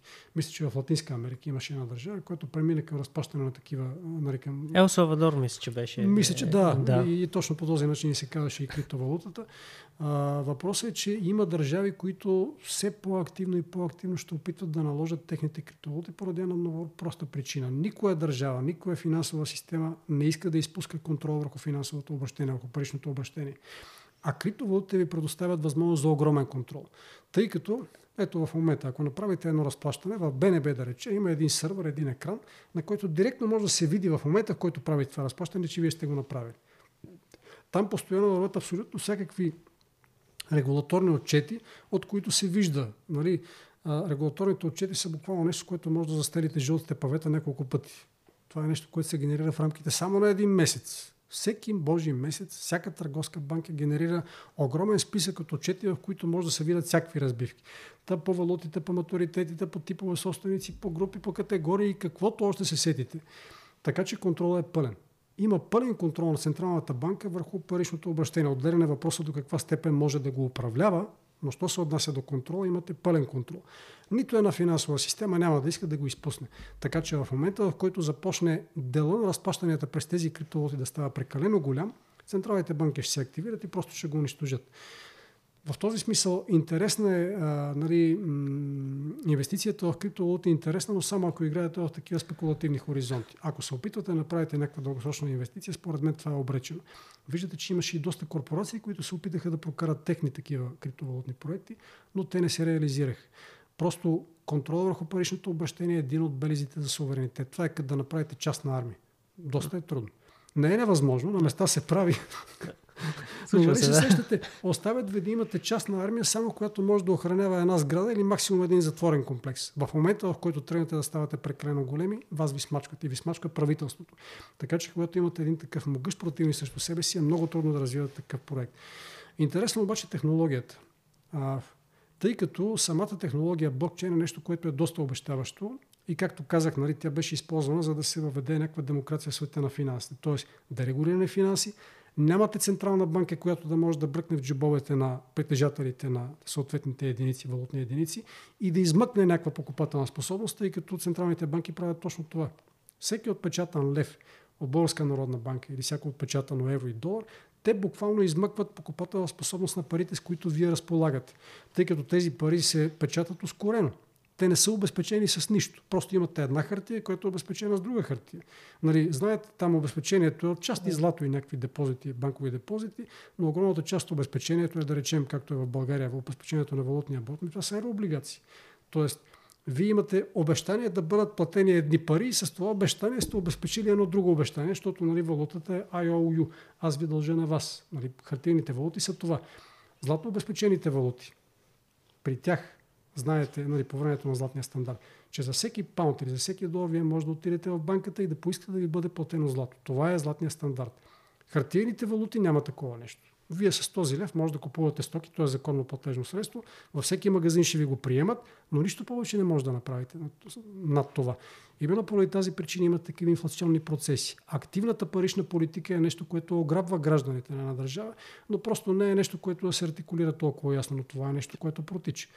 Та, именно поради тази причина, защо се спирам толкова на криптовалутата? Ами там беше опит за революция в света на финансите. Тоест, въвеждате единица, която не може да бъде контролирана, не може да бъде манипулирана, тя зависи от волята на хората. Ако искат, ако, нали, защото не е удобно да се разплаща с някакви малки единици, да речем, имате някакъв период на економически растеж и а, тези валути, с които работите, да речем биткоинчета и така нататък, те стават неудобни за работа. Ако някога срещу един биткоин не може да си купите пица, в момента за тая работа ви трябва една десетохилядна или стохилядна. Така че работата с квартири, квинтили, пинтили и така нататък не е много удобна. И поради тази причина има протокол, който позволява увеличаването на масата. Нали, при някои от криптовалутите има да, такова нещо, има, да. но просто трябва хората вътре да са съгласни с това и хората да получат съобразно на дела, който притежават. Вие притежавате 10% от тази криптовалута, получавате 10% от новонапечатаните. Както нали, при капитализацията, когато имате емисия на акции, нали, когато имате разпределение между собствениците, без да пускате на свободния пазар, вие чисто и просто увеличавате емисията на акциите като бройки, но без това да води до загуба на контрол и преразпределение на собствеността. Така че криптовалутите са точно това. Опит за демократизиране на финансовия свят, но именно поради тази причина нали, той е смачкан почти в зародиш. Нали, времето, за което съществува, е нали, в исторически план изключително малко. Според мен тези опити ще стават все по-активни и ще виждаме такива проекти, които са свързани най-напред в такива wholesale криптовалути. Има проект, който се разработва в момента между Европейския съюз и Япония, тъй като нали, подписаха едно споразумение в момента не мога да си спомня. Нали? То е споразумение с всеобхватно сътрудничество, а, което Financial Times го нареше коли срещу кашкавал. нали се сещате какво изнася Европа? Изнася вина, а, изнася а, нали, Е, коли изнася? Със сигурност изнасяме коли от Германия. Значи, ако погледнете търговския баланс с Япония, ще видите, че ни оттам внасяме коли. Внасяме има износ на коли, но става дума за, за масата, нали? става дума за процентното разпределение. От Япония внасяме коли, електроника и така нататък, стоки с висока добавена стоеност. Тук изкараме такива продукти, нали? кашкавал, сирене, едно друго, нали? малко дрежки. Та, именно в, за обслужване на това търговско споразумение започнаха да работят по такъв проект, който е Wholesale. Нали? Работят големите корпорации за разплащане помежду си, за да избегнат посредничеството на банките и търсенето на банки кореспонденти. На финансовата система е много тромова в момента. Криптовалутите са готени. Нали, там аз ви нареждам на вас, вие може да сте в Зимбабве, за и където и да е, плащането пристига, стига да имате интернет. Нали, възлите, които, с които разполага системата, те я обслужват и то много пълноценно. Ако нещо гръмне север, няма проблем. Това е децентрализирана система и останалите възли продължават да обслужват трансферите. Нали, необходимо е да стане някакво, не знам какво събитие, за да може да се настъпи срив в системата на криптовалутите. При традиционните валути не е така. За съжаление обаче нали, това от една страна дава прекалено голяма власт на обикновените хора, което никога не се харесва на нито едно правителство по света, макар и да ви убеждават в обратното. И на второ място това е много енергоемък процес, тъй като всеки възъл има собствена консумация на енергия. В същото време информацията става все по-дълга и по-дълга. Нали, блокчейните, там имате постоянно добавяне на следващи чейнчета и фактически масивите от информация, която трябва да бъде обработена, стават все по-големи и по-големи. Нали, това води до огромен разход на енергия. А в ситуация, в която трябва да се ограничавате, това не е най-доброто. Така че работи се в момента по хибридни проекти, които няма да, бъд, да изглеждат по същия начин. Нали? Тоест там ще имате контролни възли и така нататък, малко по-различни инфраструктури и екосистема. И на второ място, онези, които ще стоят в шапката на криптовалутите, вече ще бъдат доста по-различни хора. Та в този смисъл предстои революция и в този свят. Нали, предстои да видим с каква скоро ще се проведе и кой ще застане на, така да го кажем, на диспетчерското място. Между другото, аз забелязвам и в подкрепа на, на, на това, което казвате, че много от големите притежатели на биткоин и други криптовалути, които поне са ясни, все повече и повече престават да ги наричат cryptocurrencies, нали, криптовалути, mm-hmm. и все повече и повече започват да ги наричат cryptoassets. Mm-hmm. И все едно Uh, едва ли не искат по някакъв начин да променят тона, с който Разбира. се говори за криптовалутите и по-скоро да са като нещо, което да, като е като недвижим имот, като ценни mm-hmm. книжа и така нататък, много повече, отколкото нали, да ги считат като валути. Защото когато започнеш да ги наричаш валути, сякаш вече почнеш да играеш в полето на държавата. А както вие казахте, това е нещо, което няма да се хареса на голяма част от държавите, да. на всички. Точно всъщност. така. На мен това, което ми харесва при криптовалутите, не е инвестирането в тях, а именно възможността да си купиш един хляб за един крипто там, долар или каквото и да е, и да знаете, че и след 10 години ще може пак за същия криптолев да си купите същото количество стоки. Това, което влизате в магазина и го купувате. Да не е да ви сменят етикета в магазина, нали, по-рано беше с по-бавни темпове, но сега вече това го виждаме всеки месец. В България, нали, в това време, за което говорихме 95-6 година, ми там имаше случаи, в които по няколко пъти на ден се сменяха цените. В черния обелиск, между другото, времето на Ваймарска Германия, за което mm-hmm. говорихме, нали, там започваше така книгата, че хората получаваха парите си в куфари и буквално трябваше да тичаш нали, до следващия ъгъл, за да можеш да си купиш нещо. И нали, то, там една от, един от първите епизоди в книгата беше как някой си пали това, цигарата с, нали, с, с банкнота. банкнота да. да. С банкнота. Така че това, което ми харесва на криптовалутите е именно възможността да бъдат използвани като пари, защото те до голяма степен изпълняват функциите на парите. А, днешните фиатни валути някак не ги изпълняват. Та, много е лошо това, което става. Нали, тая трансформация е нещо, което не отива в добра посока. А, в същото време обаче трябва да удовлетворите централните банки, защото те ви казват, нали, пари, пари, ама нали, ние сме емитентите на парите. Не може вие да правите други пари, както армията, нали, с която ви дадах пример. Имате българска армия и не може паралелно с нея да има още две или три армии, защото, нали, както се казва, всяка коза за свой крак. Става някаква анархия.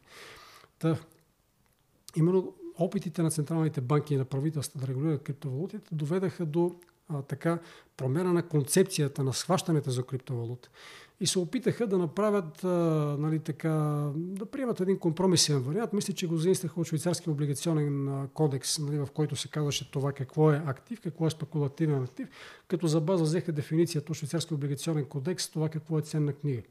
Нали, идеята е, че ценната книга е, това е документ, правото към който е прикрепено по начин, а, така че неговото ползване или прехвърляне е невъзможно отделно от документ. Нали, при криптовалутите е точно така, макар да нямате физически носител, да. но все пак притежавате някакво електронно удостоверение. И вие де-факто не можете да ползвате стоеността на една криптовалута без нали, разпореждането с самия носител на тази стоеност. Независимо, ключ, да. Точно така да. Та, нали, именно това беше причината. Конфликта с централните банки беше опита да намерят някакъв компромисен вариант, но виждате, че работата много се разми. Някак нормативната регулация много се разми.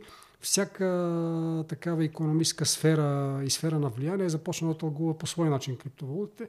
Да речем, имате един Китай, при който имаше тотална забрана нали, на част от криптовалутите а, имате и така доста по-демократично настроени общества, в които гледат, меко казано, с пренебрежение на криптовалутите. Предстои коренна промена на отношението изобщо. Така че, пак ви казвам, нещата не отиват на добре и нали, първите сигнали, това, като канарчето в мината, нали, това беше именно забраната за разпореждане с криптовалути в Китай, промяната на отношението, нали, на опита за третирането им като активи, а вече не като валути, ми то по този начин криптовалута губи почва, губи фундамента върху който е изградена. Защото идеята е нали, именно да заместите сегашното парично обращение и да отрежете главата на Централната банка, наистина да върнете парите на хората. Та по този начин, като ги превърнете в инвестиционен актив, ми за какво ви? Вие може да инвестирате в каквото си искате. Ако искате злато, ако искате сребро, какъв е смисъл да се инвестира в криптовалути? Нали, то това става, не знам дали си спомняте, имаше така наречените плодиски игри, които се нароиха именно по това време, 90-те години. А, просто защото там бяха най- най-разпространени. След това се разпространиха и в останалата част на България, но тръгнаха от там. Та идеята беше, нали, там имаш 4 картончета, даваш 4 картончета на 4 човека, всеки от тях раздава на свои така, кръг от приятели нови 4 картончета и нали, фактически с продажбата на тези картончета вие получавате все по-голяма и по-голяма част от стоеността на преразпределените пари, т.е. финансовите да, пирамиди. Пирамида, да. Да, криптовалутите, ако ги превърнете в активи, нали, това означава, че вие малко или много ще добиете подобна форма, а никой не го иска това нещо. Нали, всеки иска да работи наистина с криптовалутите като средство за разплащане, като средство за съхранение на стоеността, а не като средство за инвестиция. Та, за това казвам, че доста е разочароваща тенденцията, която виждаме в момента, но тя е, за съжаление, неотменима. Не е нещо, което да може да бъде заобиколено. Именно поради това, че държавите, правителствата и централните банки те са твърде влиятелни. А, и по-скоро това, което ще става в момента е преразпределението на, така, на, на, властовите, на, на, на властовия потенциал между националните органи и над националните. Първата рестовичка я видяхме, пандемичното споразумение на Световната здравна организация. Нали, там идеята е те да могат да ви обявяват какво е пандемия, с какви средства да се борите и така нататък. Т.е. вие да нямате право на самостоятелни решения. Но според мен обхвата на тези споразумения ще става все по-голям и ще обхваща и финанси, и търговия, стандарт на живот, преразпределение на, така, на, на благосъстояние, каквото още седите. Просто живеем в началния етап на този процес. Същото нещо засяга и криптовалутите. Марк Карни в Джаксън Хол нали, на събирането на тези а, шефовете на централните банки, го каза в прав текст. Време е да простановим, а, нали, да се разплащаме с долари, защото американската економика е, например, 20% от световната вече. Нали, няма нищо общо с това, което е било във времето на Втората световна война. И е несправедливо да има толкова голям дял, около 60%, ако не се лъжа от резервните активи, нали, намаля малко този дял, но все още е преобладаващ, както и от световните разплащания. Нали, най-търгуваната валута е долара, така че той в прав текст го каза, не е справедливо, не е нормално и просто трябва да регулираме този процес. Трябва на мястото на долара да сложим някаква друга глобална валута, защото да не е криптовалута.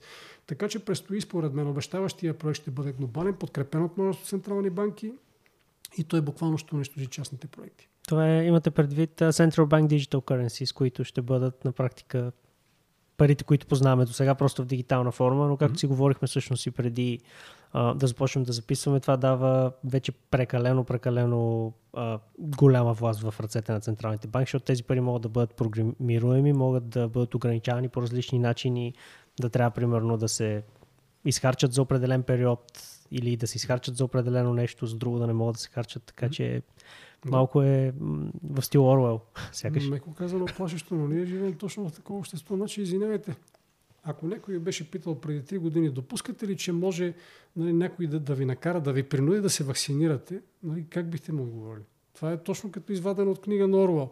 Много виждаме нали, в а, така демократичния свят с демократични методи. Нали? Просто няма ви плащаме социални помощи, а, нали, компанията може да ви освободи от работа, ако не сте вакцинирани така нататък. Нали? Благодарение на това в Западна Европа се постигна толкова висок процент на вакцинация.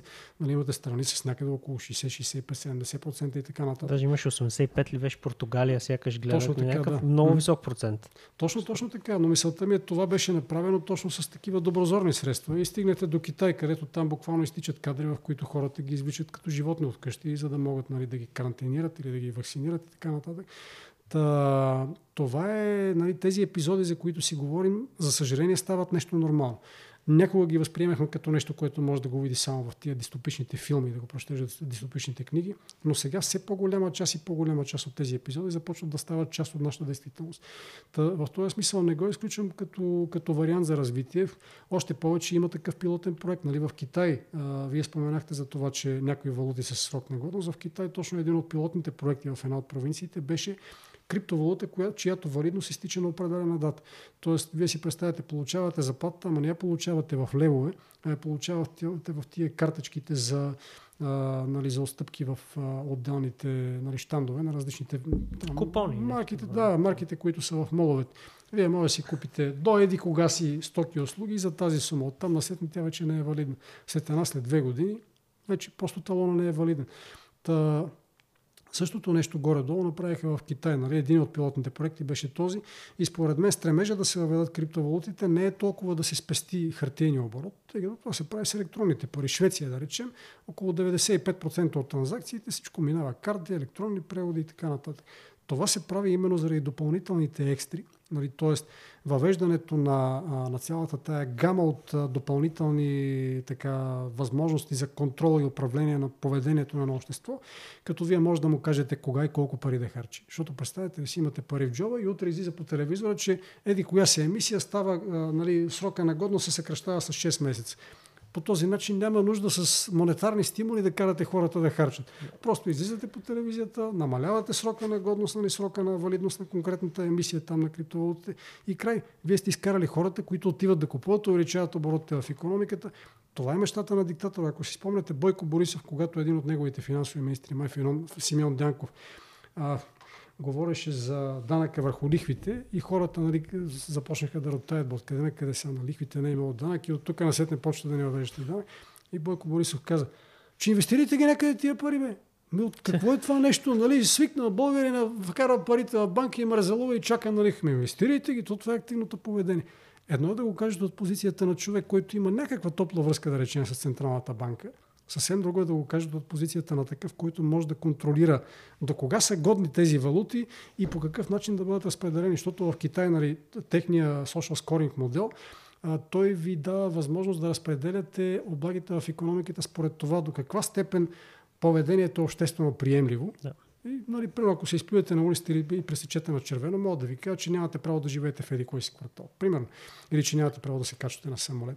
Така че криптовалутите откриват наистина необятно поле от възможности за контрол на обществото и именно поради тази причина все по-настойчиво ще се пропагандират и ще се вкарат в обращение криптовалутите. Нали, като говорим за този период, това е нещо, което ще стане да речем след 5-10 години. Но ние първо ще го видим а, в създаването на тези wholesale проекти, които ще покажат как работи. На второ място в разни малки економики, тази, за която споменахме преди малко, нали, за да може да се пилотира и да се види какви са проблемите и как може да се справим с тях. И на трето място вече проектът ще започне да добива едни по-глобални измерения, като ще бъдат включени такива проекти, като да речем Европейския проект. Урсула фон дер Лайн в Пратек споменава в едно от изказванията си точно за възможността да бъдат доведени такива проекти. Така че тенденцията тече в момента. Предстои да видим резултатите. Да, дестина предстои. Вече между другото сме над 2 часа. Много, много сте сладкодумен. А, имам, а, имам още три въпроса, които да. а, ще ви задам набързо. А, първият от тях е а, как, каква е вашата прогноза за войната в, между Украина и Русия, която, се, която протича в момента? Ами, както казах, процесът доста ни е прилича на 90-те години в нали, края на 80-те и началото на 90-те години в Източна Европа. Така че според мен, ако целта е тази, или най-малкото, ако облагите се разпределят по подобен начин, никой няма да има интерес от бързо приключване на конфликт. Нали, освен Европа, разбира се, която ще стане така, ще бъде сложена на трапезата под формата на храна, но Европа няма думата. Европа няма военен потенциал, Европа няма външно-политически потенциал. Европа, както виждате при част от преговорите между Русия от НАТО, представител европейски въобще не беше викан. Европа е тази, която не може да се защити границите. Европа е тази, която няма достатъчно квалифицирани хора в управлението. Нали? Тези безумни решения, които се взимат за европейски политики, това е нещо, което просто не подлежи на коментар. В този смисъл Европа няма потенциала да бъде така да се засвидетелства като самостоятелен субект. Именно поради тази причина решението за това колко да продължи украинския конфликт ще се взима някъде навън. Ние въобще няма да имаме участие в взимането на тези решения. Европа е само нещо, което ще може да взима решение а, нали, с каква скорост да речем да спрем руския газ и по какъв начин да разпределим доставките, така че да няма кой знае колко недоволни, но не изключвам да има такива епизоди, както да речем в началото на пандемията, ако си спомняте, страните си крадяха доставки едно на друго.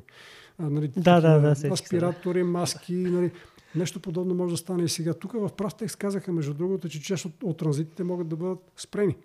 Нали, като България беше нали, една от страните, в които съвсем така официално се говореше това нещо в медиите, го имаше като отношение, че след като руснаците на нас ще ни спират газа, ние пък ще спрем доставките на Сърбия. С какво е вино? На Сърбия нали, че България ще, ще, ще спре доставки, които са предназначени за нея. Имаше предупреждение от Кремъл, отправяха официално предупреждение, нали, че тая работа така не става.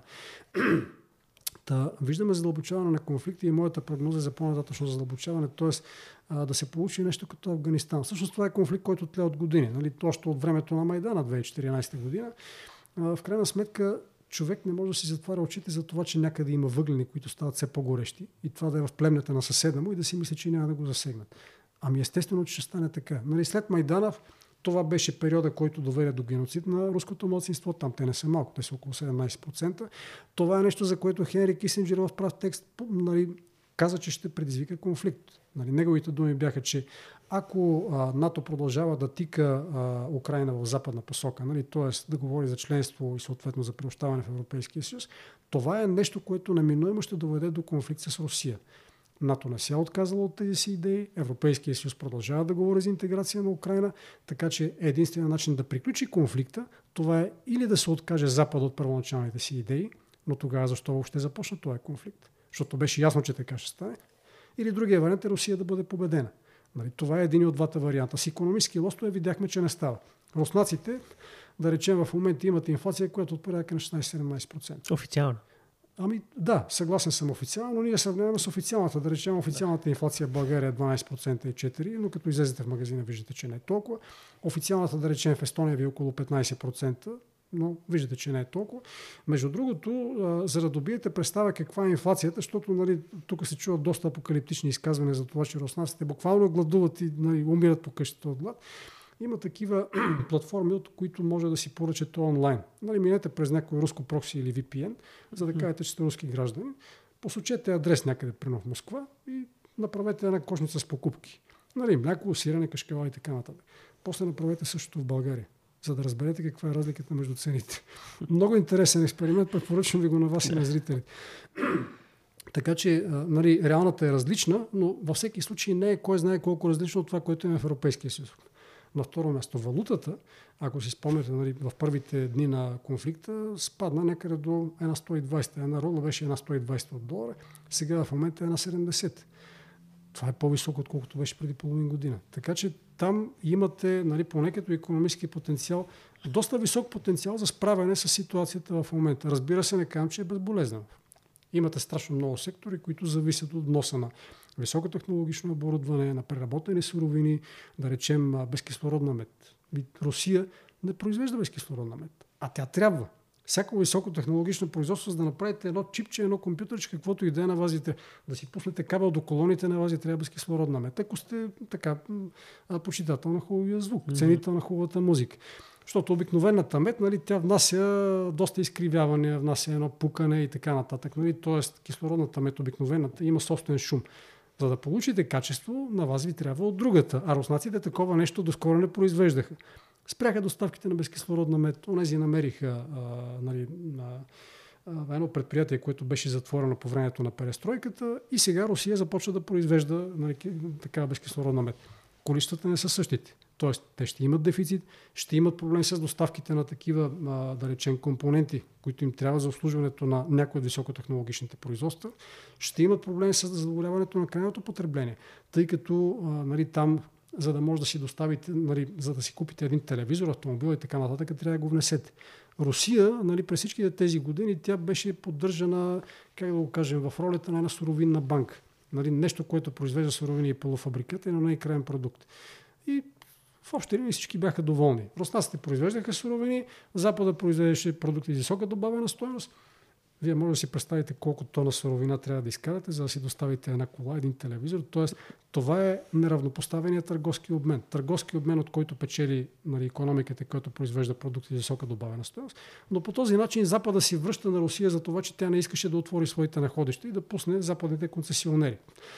Така че до сега някак системата работеше. От тук насетне, а това е политика, която между другото тръгна още от времето на Майдана, 2014 и 2015 година, когато започнаха да налагат първите санкции нали, на руската страна, още от тогава руската економика започна да се опитва да става самодостатъчна. Извинявайте, но нали си, може да си представите, вие в продължение на 7-8 години сте работили за създаването на самодостатъчна економика, Спрели си сте инвестициите в нали, такива предприятия, които могат да ви увеличат заплати, доходи и така нататък, т.е. да поставят економиката на нови релси, за да може да трупате резерви, защото каквото и да говорят, тая работа с блокирането на резервите на Руската централна банка беше предвидена. Заради това Русия трупаше валутни резерви през целия този период от 2014 година насам, с една малка пауза, едно прекъсване заради политиката на Набиулина. А, и сега нали, при положение, че имате потенциала да участвате най-малкото пълноценно като страна в конфликта, имате потенциал да изведете нещата за себе си до успешен край, да се откажете. Нали, тая работа просто няма как да стане. Не на последно място, психиката на Руснака е много различна от това, което аз, вие и вашите зрители могат да си представят. Нали, ако си спомняте в играча на рулетка на Достоевски, нали, това има един много ценен такъв епизод, в който говорят нали, главният герой в романа и французина. Нали, французина го вижда, че Руснака беше загубил всичко на едно завъртане на рулетката и казва, бе, вие, вика, руснаците не ставате за рулетка. Руснака казва, напротив, рулетката е създадена за руснаците. Руснака вика предпочита да заложи всичко на едно завъртане. След това до края на живота си да обитава някоя палатка, вика в степите, но вика той живее заради този миг. Докато вие, вика, нали, западната цивилизация, западната култура, защото нали, Европа това е основно протестантската трудовата култура, основно това, което е от протестантите. А, и нали, в романа е описано така. Нали, прино, Хилде харесва Макс, иска да се оженят, но родителите не им дават, защото те трябва да работят, за да цъка машинката на капитала, да трупат състояние. Едва когато и на двамата започват вика да им се появят първите бръчки, едва тогава родителите им позволяват да се оженят, да създадат потомство, което ще живее точно като тях. И едва четвъртото или петото поколение ще може да усети аромата на този живот и да се порадва на светлината на деня. Не благодаря. Нашата култура е различна. Та в този смисъл Руснака е склонен да заложи всичко на едно завъртане. Това е култура, с която много трудно може да се борите с това, че ни спрете доставките на дънки, автомобили, цветни телевизори и прочи. Това са хора, които са свикнали да живеят в лишение и този период далеч не е отдавна. Това е периода, за който говорим 92, 3, 4, 5, 6 година. Период, който българите изживяха сравнително леко, макар че и тук беше бестен. Там наистина ставаше дума за глад и мизерия. Та в този смисъл нали, потенциала най-малкото за участие в този конфликт от руската страна е доста голям. И при положение, че имате достатъчно голяма мотивация от двете страни, нали, скорошно, скорошно приключване на конфликта е меко казано невъзможно, тъй като мотивацията на Америка е не по-малка. За Русия мотивацията е въпрос на оцеляване. Дали изобщо ще има Русия или не. Тъй като да поддържате нали, една страна в ролята на кръвна банка, рано или късно тия ресурси се изчерпват. Вие, ако не може да изградите сложно общество, сложна економика, нали, вие сте обречени на изчезване, както се случва в България. Виждате, че последните години, 10 години, около 4-500 хиляди човека нали, са аут от България. Етническата структура се разлива тотално. А, не на последно място обществото се изражда. В момента някъде около 65-6% от децата се раждат извън семействата. Нали, това ви показва, че начинът по който може да бъде възпитано едно дете сега е коренно различен от начина по който беше това, да речем преди 15 или 20 години. Да не говорим за периода, преди 89 година, когато такива раждания бяха изключения, примерно 5 или 6%. В този смисъл не казвам, че е по-лошо или по-добро, но просто говорим за различно качество на възпитанието. И оттам насетне вече имате постепенна деградация на това общество. Така че Русия, ако беше продължила да работи по начина, по който работи сега, по който функционира сега, това ще, ще да означава подобна деградация и в това общество. Те са деградирали до момента, но това ще, ще да означава буквално разпад, декомпозиране на това общество и ликвидирането на Русия, на Русия в сегашния вид. Русия не искаше да, нали, да, се, така, да се достигне до такъв стадий на, на, на, на, деградация. Именно поради тази причина започна конфликт. Мотива беше защита на младсинството, защита на Донбас, но истинската причина беше друга. Всъщност това не е конфликт между Украина и Русия, това е конфликт между Запада и руската култура. И от двете страни имате много силна мотивация. От една страна е въпрос на оцеляване, но от другата въпрос стои по същия начин. Тъй като отказа от участие в този конфликт ще доведе до процеси, които просто ще ускорят разпада на Запада. Долара на първо място ще спре да бъде световна резервна валута, тъй като в момента виждате огромна част от суровините вече се търгуват в рубли. Погледнете, препоръчвам на вашите зрители статистиката на Руската централна банка. Вижте статистиката между края на март и края на април когато вкараха в действие указа на Путин нали, за разпащането на руските суровини в рубли. Ами увеличението на ежедневните обеми на обмен на долари беше от порядка на около 30%. Тоест, в сравнение с последните дни на март, сега в края на април, имаше около 30% ръст. Около милиард и 4-500 за ден се увеличиха до около 2200-2300. При превалутирането в евро имаше още по-голям ръст. Там ръста беше близо два пъти. Така че лека по лека тази валута, нали, руската руба, ще започне да измества останалите от позициите, които вземат в момента. Нали, при долара това е дълъг процес. Това е нещо, което никой не иска. Това води до загуба на потенциал, загуба за възможности за контрол. Постепенно вие губите субектност. Нали? Поставете се на място на американските лидери, които са свикнали нали, те буквално да колят и да бесят в цял свет. Нали? Смисъл, всяко решение да зависи от американските лидери. Когато започнете да губите економически потенциал, това се случва в момента, нали, тогава ситуацията не е много приятна както отвън, така и отвътре. Защото зад вас има кръгове, които стоят нали, зад вашето издигане, налагане, популяризиране и така нататък. Въобще, докато стигнете там до структурите за управление, са необходими така упражняването на доста сериозно влияние. Така че, когато хранилката започне да се ограничава, срещу вас са първите, които се обърнат срещу вас, са тези, които са ви помогнали да отидете там. А ако Америка остави Русия наистина да се обособи като субект, това ще стане за сметка на някой, за сметка на Европа, но за сметка и на Америка. Така че ще доведе до доста неприятни такива политически процеси. Именно поради тази причина казвам, че това е както за Запада, така и за Русия, нали, за руската култура, не казвам изтока. Но за руската култура и за двете страни това е въпрос на оцеляване. Още повече, нали, ако погледнем как стоят процесите от гледна точка на Запада, а, извинайте, от гледна точка на Запада, ами, а, нали, загубата на потенциал, загубата на контрол е нещо, което тръгна от доста отдавна. Нали, Запада като цяло контрол, имате предвид. Да, като цяло. Нали, това е дълга тенденция, така че в момента наистина се дава последна битка от двете страни. От тази гледна точка да очакваме бързо разрешение на конфликт, на конфликта е, меко казано, нереалистично. Тоест, вие на практика го, го разглеждате този конфликт много по-малко като Русия-Украина, нали, както се котира в медиите и много повече като сблъсъка между двете, между двете култури. О, да, разбира се. Нали, това е битка за правото на място, за правото на участие, на място в бъдещето. Защото страната, която изгубите, няма да има никакво участие в бъдещето развитие на света. Ако загуби, нали, ако загуби колективния Запад, не говоря за Европа. Нали, Европа е загубила. Във всички случаи Европа губи. А, но ако загуби колективния Запад, нали, говоря за тези страни, които са отвъд океана, нали, това ще означава много болезнени процеси, които, за съжаление, бяха предвидени. Именно Уолърстин, между другото, в един от трудовите си казва, че това, което очаква нали, в Америка е именно нали, да възникне ситуация, която е близка до гражданската война. Видяхме го това с Black Lives Matter, но ако бъде ограничен достъпа до ресурс на тази сложна система, която и без друга е в доста нагорещено състояние, това ще означава прерастване, ескалация на този конфликт с непредсказуеми последици. Затова казвам, че е наистина битка за правото на участие в бъдещето. Също нещо се отнася и до Русия. Лошото е, че от конфликта в момента основният печеливши Китай. Защото действайки по този начин, Запада тика Русия в обятията на Китай. Нали, виждате, да речем, силата на Сибир, те направиха един поток, направиха втори и сега по време на Олимпиадата обявиха втори, още не е завършен, че започват трети, за да могат да реализират някъде излишъците от газ. Нали, сещате 150 милиарда кубически метра, колкото е снабдила Европа миналата година. Това да го пласирате някъде без да направите паралелни инфраструктури е невъзможно. И Русия прави такива паралелни структури именно за насочване на основните потоци от суровини към Китай. Китай без друго в момента е прекалено силен.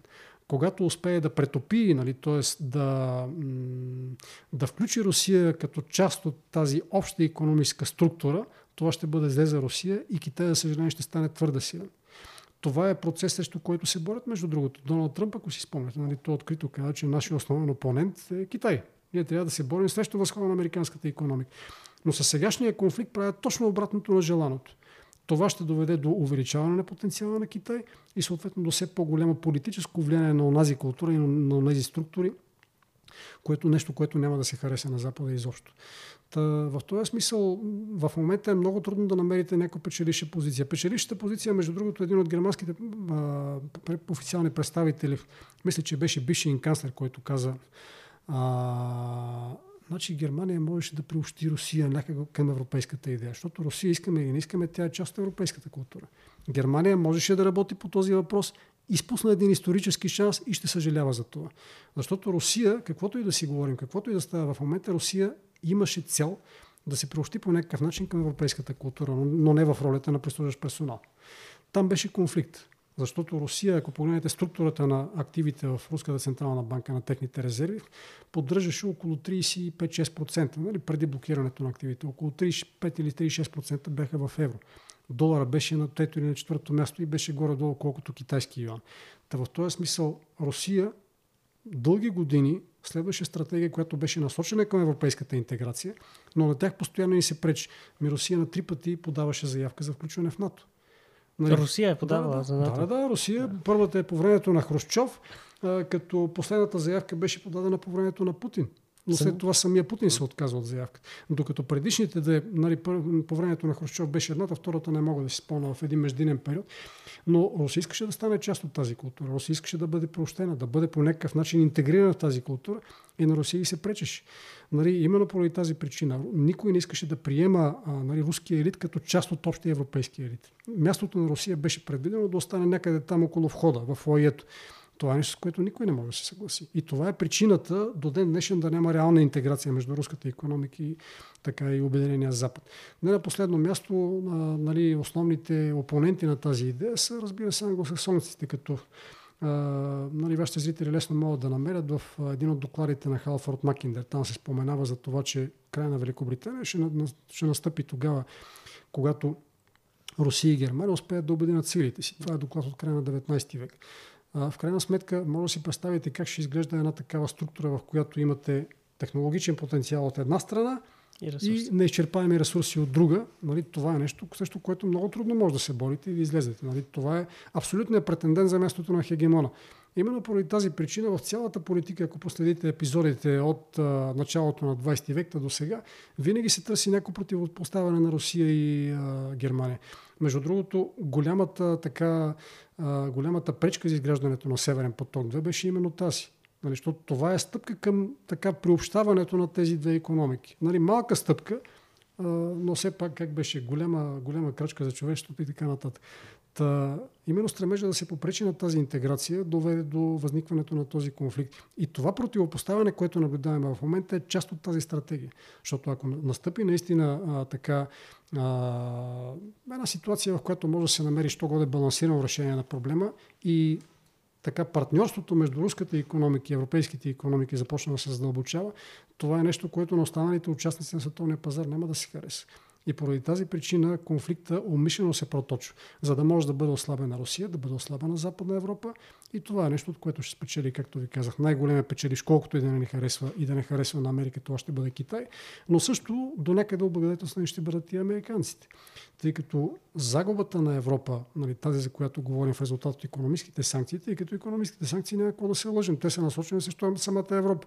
Вие да си спрете, извинявайте, това е все едно като да си спрете достъпа до вода. Нали, защото ясно, че няма с какво да ги замените. Ще ги замените с лимонада, кока-кола, ама не е същото.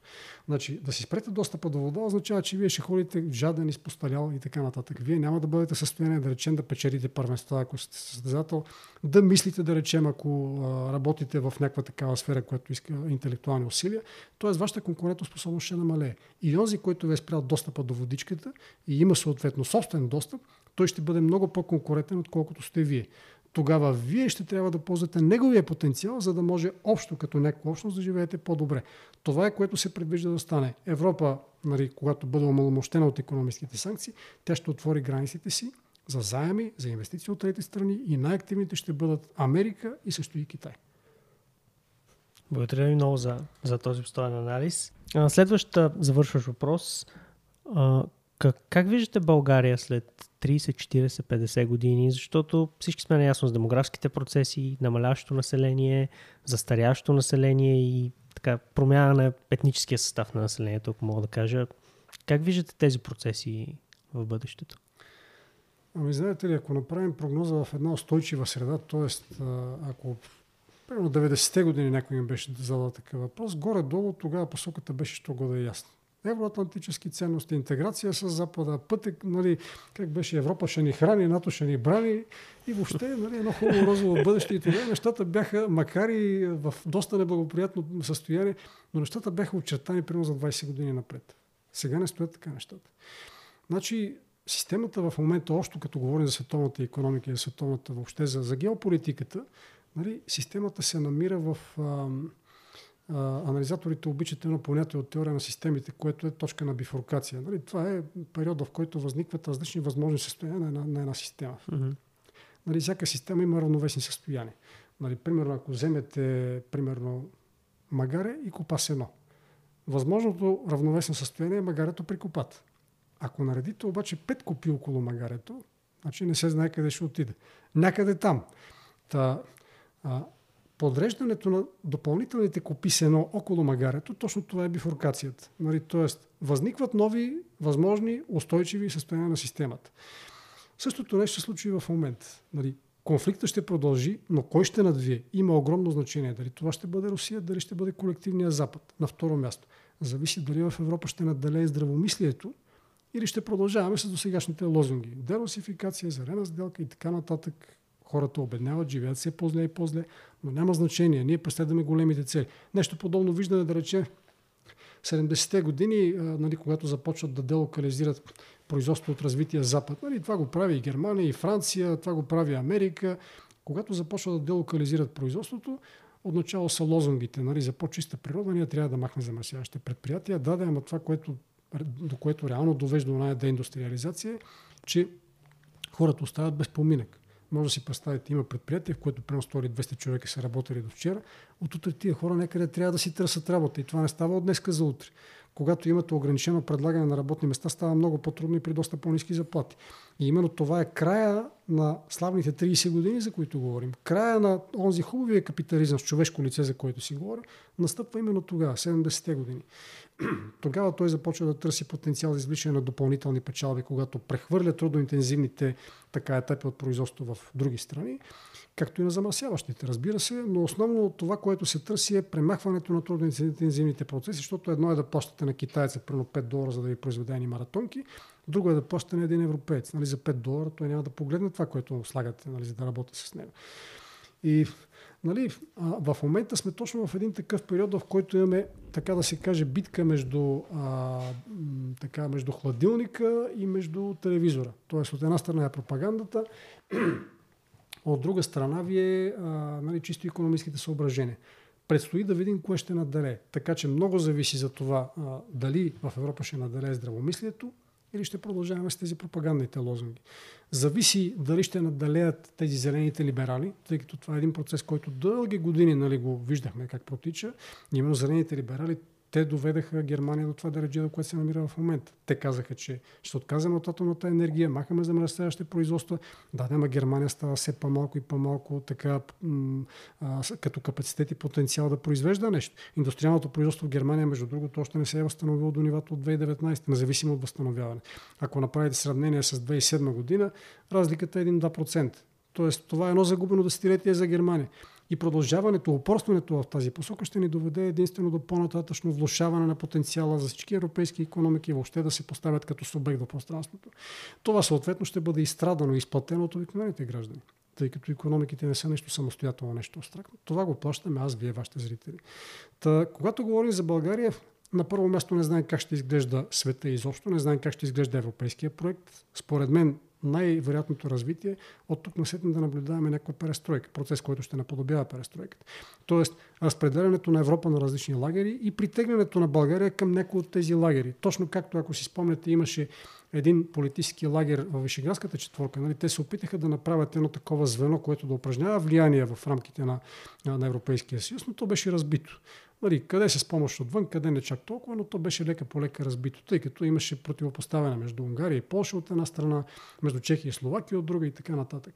Но според мен сега ще наблюдаваме процес, който до голяма степен ще наподобява този, за който ви говоря. Създаването на такива микросъюзи и съответно България ще трябва да гравитира около някой от тях. България няма друг изход.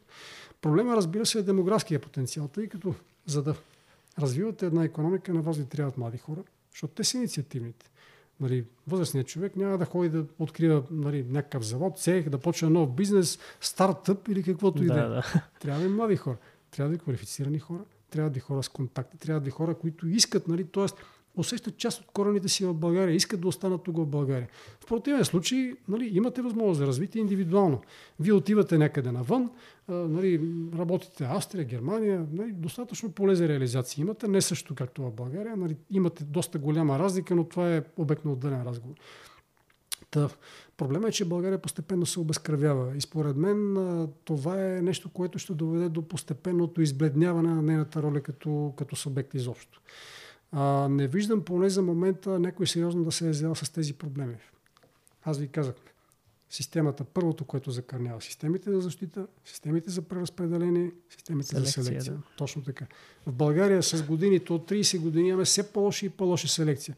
Направете сравнение между премиерите. Можете ли да посочите поне един, който да е бил от поне, по-добър от поне един от предишните? Много ще ви бъде трудно. На второ място, системата за преразпределение. Както знаете, в закона за бюджета, нали, там е заложено 40%. Преразпределите и както искате, но не може да имате повече от 40%.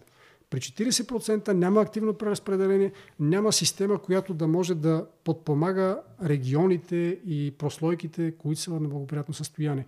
Защото разходете си из България и вижте малките населени места. Вижте, да речем, тези неблагоприятни а, така, в економическо отношение региони, нали, в северо-запад особено. Ако отидете там, е бедствено положение.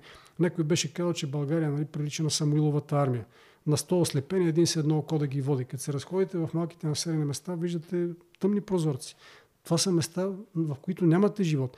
Та в този смисъл, когато системата започнат отделни нейни сегменти да отказват, това води до гибелта на системата. Тя много трудно ще оцелее.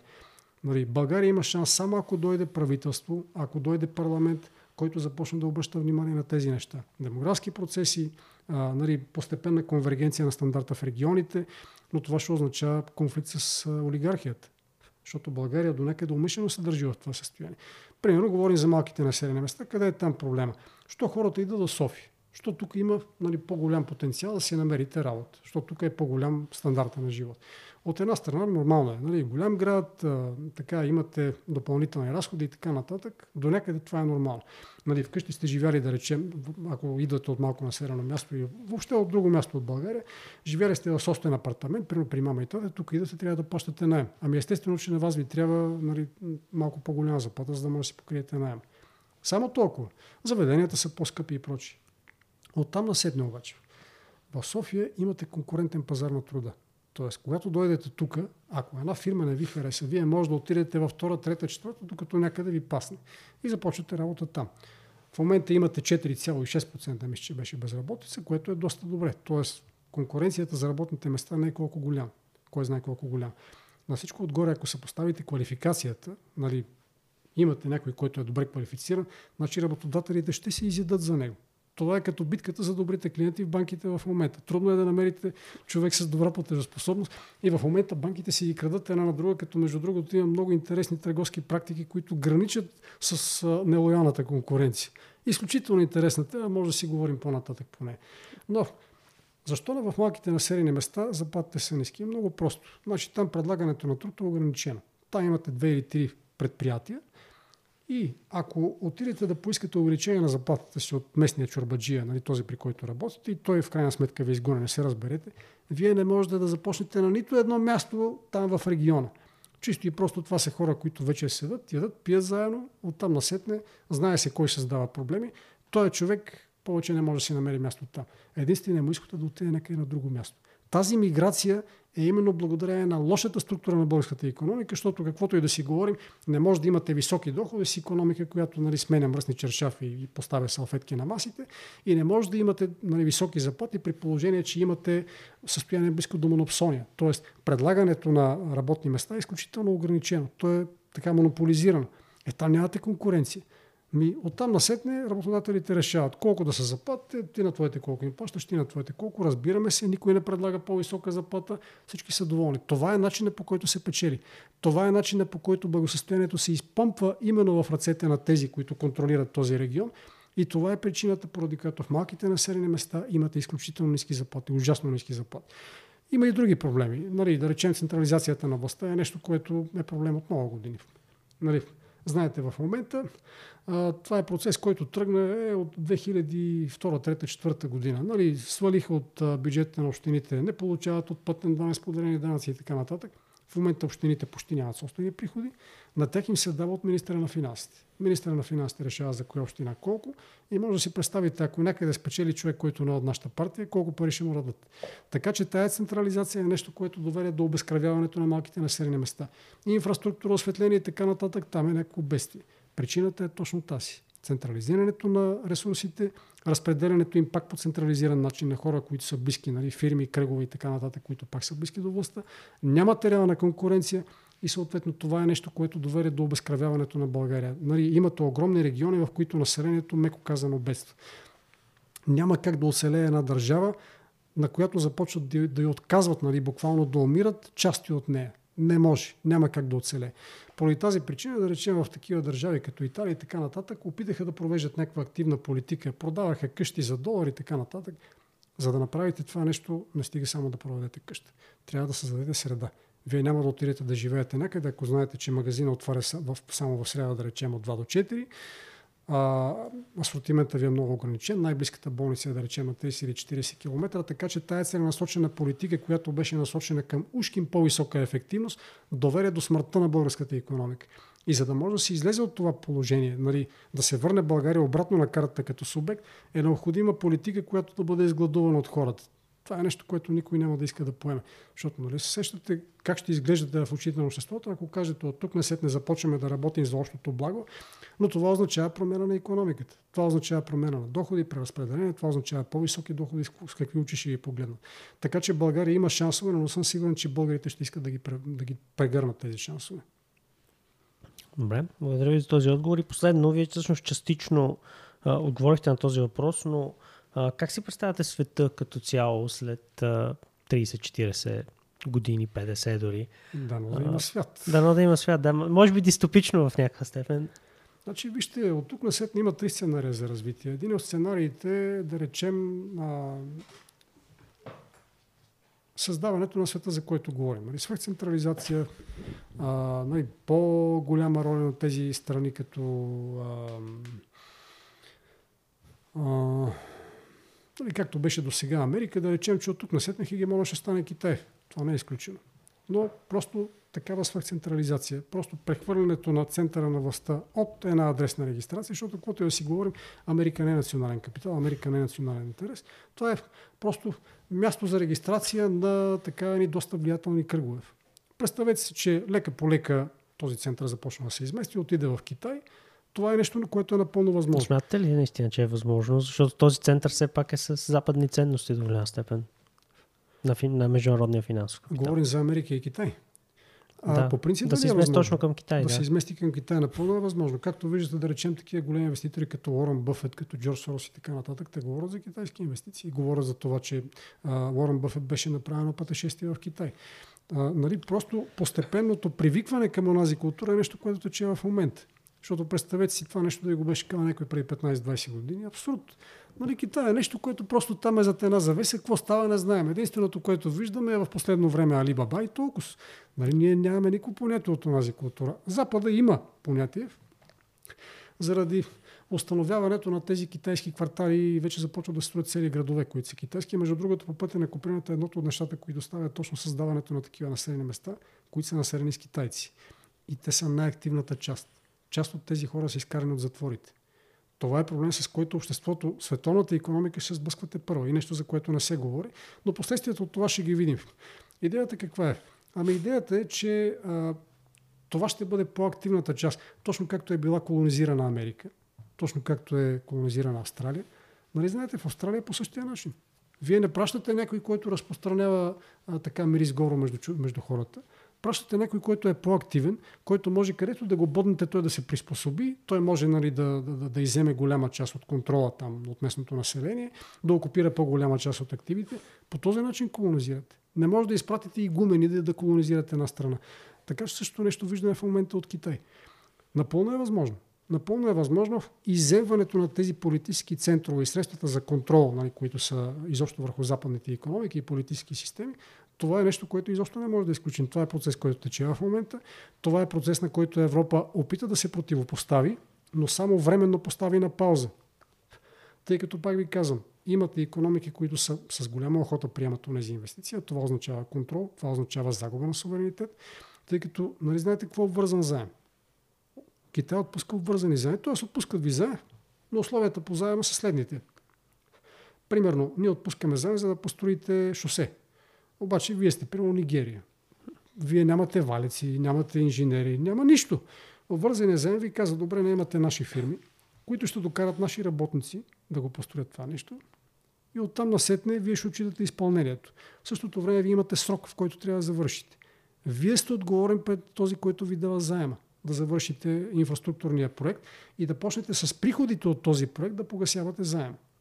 Ако обаче китайските компании, които са ангажирани по този проект, не изпълнат нали, ангажимента си в срок, кой си пати? Нигерийското си вие. Точно така нигерийското правителство. Оттам насетне те могат да заведат регресен иск, обаче успех с това. Нали, правото работи така. Да. А, така че оттам насетне, когато имате неизпълнение по договора, вие трябва да посочите някакъв актив, от който този заем да бъде удовлетворен, защото кредитор има вземане.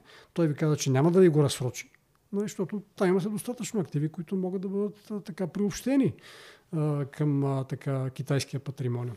Имате нали, рудници, имате, да речем, някакви земеделски площи и така нататък. Това стана, да речем, в Черна гора. Те имаха злополучния опит с един такъв инфраструктурен проект и пристанището в Бар, ако не се лъжа, беше за една бройка нали, да, да отиде като... А, то беше заложено като обезпечение там по кредита и кредитора, китайската страна, нали, поиска да се удовлетвори именно сметка на това обезпечение. Като даже обезпечението, то беше по-скоро кръг от активи, бяха посочени различни активи, които могат да послужат за обезпечение и кредитора може да се удовлетвори, който си поиска, нали? т.е. който си посочи там от списък. И те се бяха нагледали на пристанището. Не помня какво стана накрая. Искаха, ако не Черна гора, искаше някакво кредитиране, за да могат да си погасат задължението. Просто не помня как, как се развиха събитията, но това е бъдеще, което, нали, което върви в момента. Това е нещо, което се случва в момента. В този смисъл Китай придобива все повече и повече контролни лостове върху нали, политическите действия и решения на а, така на Обединения Запад.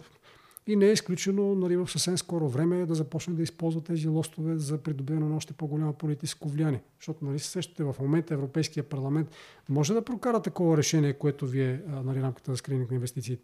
Но ако Китай придобие по-голямо влияние в част от страните членки, такива страни, като да речем Унгария, Полша, нали, като Гърция, те ще блокират подобни решения, което ще означава само стимулиране на инвестициите и то именно от там. А, нали, тази политика, това развитие, за което говорим, не е нещо, което да може да се развие нали, буквално в рамките на една или две години. Това са дълги процеси, които се развиват с десетилетия. Но посоката на развитие, една от възможните посоки е точно тази. Аз не случайно ви попитах как бихте погледнали на някой, ако ви беше казал преди 3-4 години, че ще ви кажат Световната здравна организация ще дойдат да ви вакцинират. Едва ли не насилствено, защото иначе няма ви дадат заплатата. Нали, всеки ще го погледне като така някаква абстрактна идея, като нещо, което е абсурдно. В момента се приема за нещо, което е абсолютно нормално, възприето. Нали, в България не. Но ако отидете в Западна Европа, нали, там е нещо, което си е направо стандартна практика. Та, това е нали, нещо като преместване на прозореца на Овертон. Въпросът е да видим в коя посока ще се измести. Дали ще се измести просто към преместване на центъра на влияние от, да речем, от запад на изток, може да се премени към така един малко по-различен сценарий, като да речем това, за което споменахме преди малко, изземването изтеглянето на правомощия в наднационални институции. Нали, Казах ви вече, първата лястовичка я виждаме в Световна здравна организация, но все повече и повече така гласове се чуват в подкрепа на тази централизация, че националните правителства не могат да се справят, нямат капацитета да решават глобални предизвикателства, и естествено винаги има подходящи доводи за тази работа, точно както 70-те години, нали, за да могат да закрият предприятията, да ги закарат в места, в, които, нали, в дестинации, в които имат ефтина работна ръка и това се прави под претекст за опазване на природата. По същия начин ще ви се каже и сега. Нали, глобалните предизвикателства искат глобални мерки, глобалните мерки предполагат глобални центрове на контрол. Локалните правителства не могат да се справят. Именно поради тази причина трябва да областим СЗО, МВФ и така нататък или допълнителни структури, които се създават. Това е също посока, в която се работи. Глобалните криптовалути, аз ви казах нали, за Марк Карни, Глобалните криптовалути са точно част от един такъв проект. В момента върви точно битката между три различни възможни проекта за бъдещето на света. Единият е изместването на хегемонията, втория е свръхцентрализация и това са, нали, между другото, неща, за които глобалистите говорят от доста време. Нали, така наречения мондиализъм. Айде да използваме така по-приятната френска думичка, но става дума за едно и също. И на трето място един от вариантите е раздробяването на света на отделни такива центрове на влияние. Значи, вижте, това е като да изпратите ракета в космос. Нали знаете, че за да може да изпратите, да преодолеете земното притягане на вазите, ами че беше първа космическа скорост се нарича. Ако скоростта на ракетата е по-малка, хвърчи, хвърчи до някъде, оттам насетне пада като камък на земята. Така че въпрос е дали има достатъчно голям потенциал да излеземе извън рамките на земното притягане. Тоест, между имате един, втори, трети сценарий, всеки от тях предполага различен потенциал, всеки от тях предполага различна посока на действие и а, именно поради тази причина зависи дали е достатъчен потенциал за постигането на някакъв стадий и някаква посока на развитие. Много е трудно да се гадае в момента, тъй като ви казвам, това са три различни альтернативни, почти равновероятни сценарии, тъй като не е изключено Русия да победи в конфликта. Не е изключено, ако Русия победи в този конфликт, това ще означава надробяването на света, т.е. регионализация – преместването на махалото на историята обратно. Нали? То се движи така в посока глобализация, деглобализация и от, обратно в същата посока. Не е изключено махалото да поеме в обратна посока. Тоест да наблюдаваме обособяването на няколко равнопоставени центрове на влияние, както Втора световна война. Втора световна война, желязната завеса от една страна е запада, от друга е изтога. Имате потенциал, който е що годе равномерно разпределен. Китай, нали, като така м- не знам как да го нарека, вие ще сетите за някакво подходящо определение, но Китай първоначално изчерпва технологии и економически потенциал от Русия, от Съветския съюз по това време и след това решава да се прехвърли в орбита на влияние на Запада. Така че ще имаме и такива прелетни птички, нали, което ще доведе до доста сериозни така, прекроявания въобще на стратегиите в света изобщо. А, та, нали, това също е един от възможните сценарии. Регионализация, създаването на отделни центрове на влияние и съответно от тук насетне дилемата за отделните страни ще бъде към коя сфера да гравитират. Тъй като историята, за която ви говорих за Унгария, там ставаше дума точно за това. Дали Унгария ще се чувства по-добре в орбитата на Запада, т.е. Унгария да трябва да приеме нали, там гей пропаганда, еднополови бракове и така нататък и така нататък, нещата, които ги налага Европейската комисия с огън и меч, макар и опаковани в кадифе. Или другия вариант е да премине в орбитата на Китай. Китай изобщо не се интересува от еднополови бракове, но те се интересуват от едни други неща. В този смисъл въпрос на приемлива цена. Каква цена ще трябва да платим и на кого? От това зависи посоката на развитието на бъдещето, нали, посоката на бъдещето на света.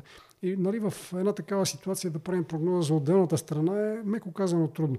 Неприятното аз ви казвам първо, че ние нямаме потенциал и второ, че нямаме достатъчно, а, така, достатъчно висока политическа култура, за да може наистина да използваме потенциала, с който разполагаме. Само като пример мога да ви дам Южен поток. Нали, за България имаше определени проекти как тя да бъде а, нали, постепенно преместена на позицията на един енергиен център, на нещо като гара разпределителна. Това би довело до поставянето и на коренно различна позиция в световната економика на карта на света изобщо. Нали, най-малкото тук в регионален мащаб, но достатъчно голям и достатъчно по-способен регионален мащаб. За съжаление, този проект беше проигран за жълти стотинки и за някакво такова нищожно политическо влияние. И оттам насетне България няма потенциал да се засвидетелства на тази карта.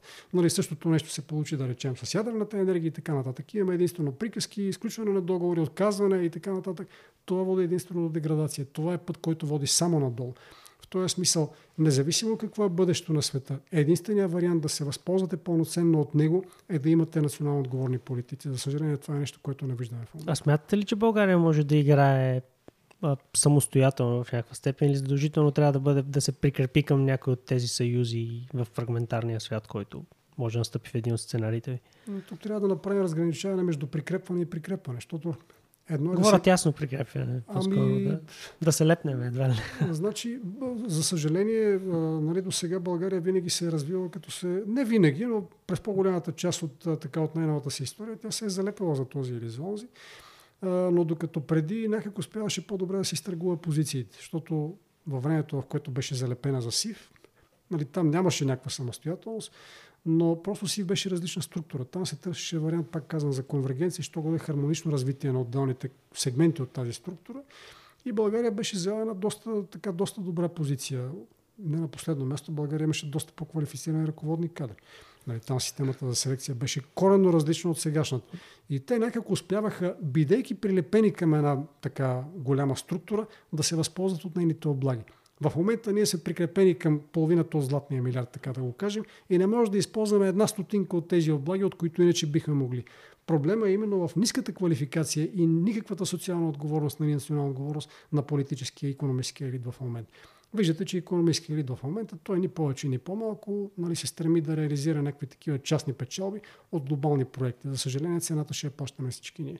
Нали, такъв проект е Еврозоната, такъв проект беше Банковия съюз, а, такъв проект е да речем дерусификацията, спирането на руския газ. Това не е економически обосновано.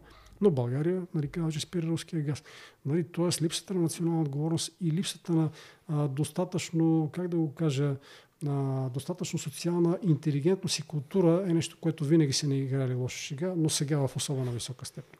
Но то липсва и сякаш национална доктрина, както казахте.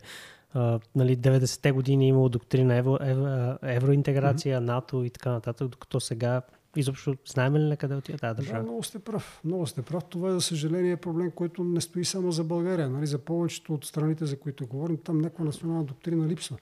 Нали, като изключим такива отделни проекти, като да речем Унгария, като да речем Польша, които са много различни, но при тях а, нали, при едните чисто пропагандно, а при другите не толкова пропагандно, по-скоро наистина като опит за капсуловане на местния елит, които изтигаха Виктор Орбан на, на предни позиции и продължават да го подкрепят и до момента нали, т.е. доведоха до възникването на що годе такива национални политики. Лошото е, че в първия пропагандния случай, за който ви говоря, Польша буквално нали, се превъртя нали, за една нощ, като казаха, че от тази национална отговорна политика, която ушки ще се опитват да следват, те ще следват а, така правоверната линия. Ще се дерусифицира, ще се интегрират още по-порито с Запада, склонни се да изпращат части за военна подкрепа и така нататък.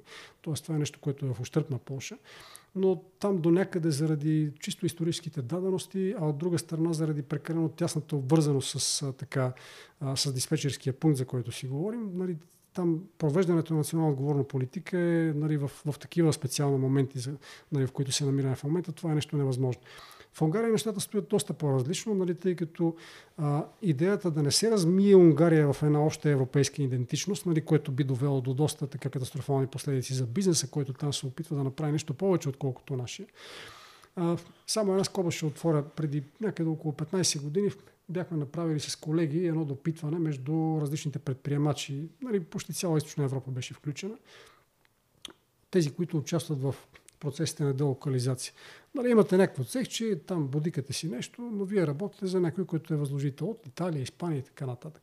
В България това е един от, примерно от 6 или от 7 предприемачи, имаше някаква идея да разработи някаква собствена марка. Всички останали бяха доволни с трохите, които получават. Нали, естествено, че няма как да се покажете на картата с, с това, че вие шиете за еди кой си. Вие сте никой. Съвсем друго беше да речем в Польша, Унгария, Чехия и така нататък. Особено в Унгария. Нали, те също участваха в този процес. При тях също имаше износ на такива производства, но по-голямата част от техните предприемачи живееха с амбицията да се покажат на картата, да направят някакво техно знакче. Дела на тези хора беше с пъти по-голям, отколкото в България. Именно поради тази причина техният елит е доста по-инициативен. Нашия някак наготово получи нали, покрай тези червени куфърчета, за които се говори, че ги е имало, то, че, ги, то, че не ги е имало. Но в крайна сметка нашия елит получи а, така облагите от а, преразпределението на голяма част от някогашните активи на онази економика. Нали, разпределението на крайбрежната ивица, такива плодородни площи, знаете, че там има огромно окрупняване на собственост, а, концесиите на някои такива нали, находища за добив и така нататък и така нататък някак български економически елит е свикнал да се примирява с това положение и той няма никаква амбиция да отиде малко по-нагоре. Именно поради тази причина нямате капсуловане и съответно избутване на кандидат, който да може да играе ролята, да го наречем на българския Виктор Орбан. Именно поради тази причина. Нашия елит е доволен от мястото, което заема в момента и той няма никакви амбиции да се изкачи по-нависоко. В този смисъл, евентуалната промяна в България може да дойде само по политическа линия. Както се казва, нали, всеки елит се оттегля тогава, когато е, се окаже неадекватен за предизвикателствата на средата, нали, каквито в момента имаме, а новия елит винаги идва от тъмното и студеното. Тоест, очакваме да дойде новия български елит, който нямаме никаква представа как ще изглежда, може само да гадаем, но дано да е за по-добро. Дано.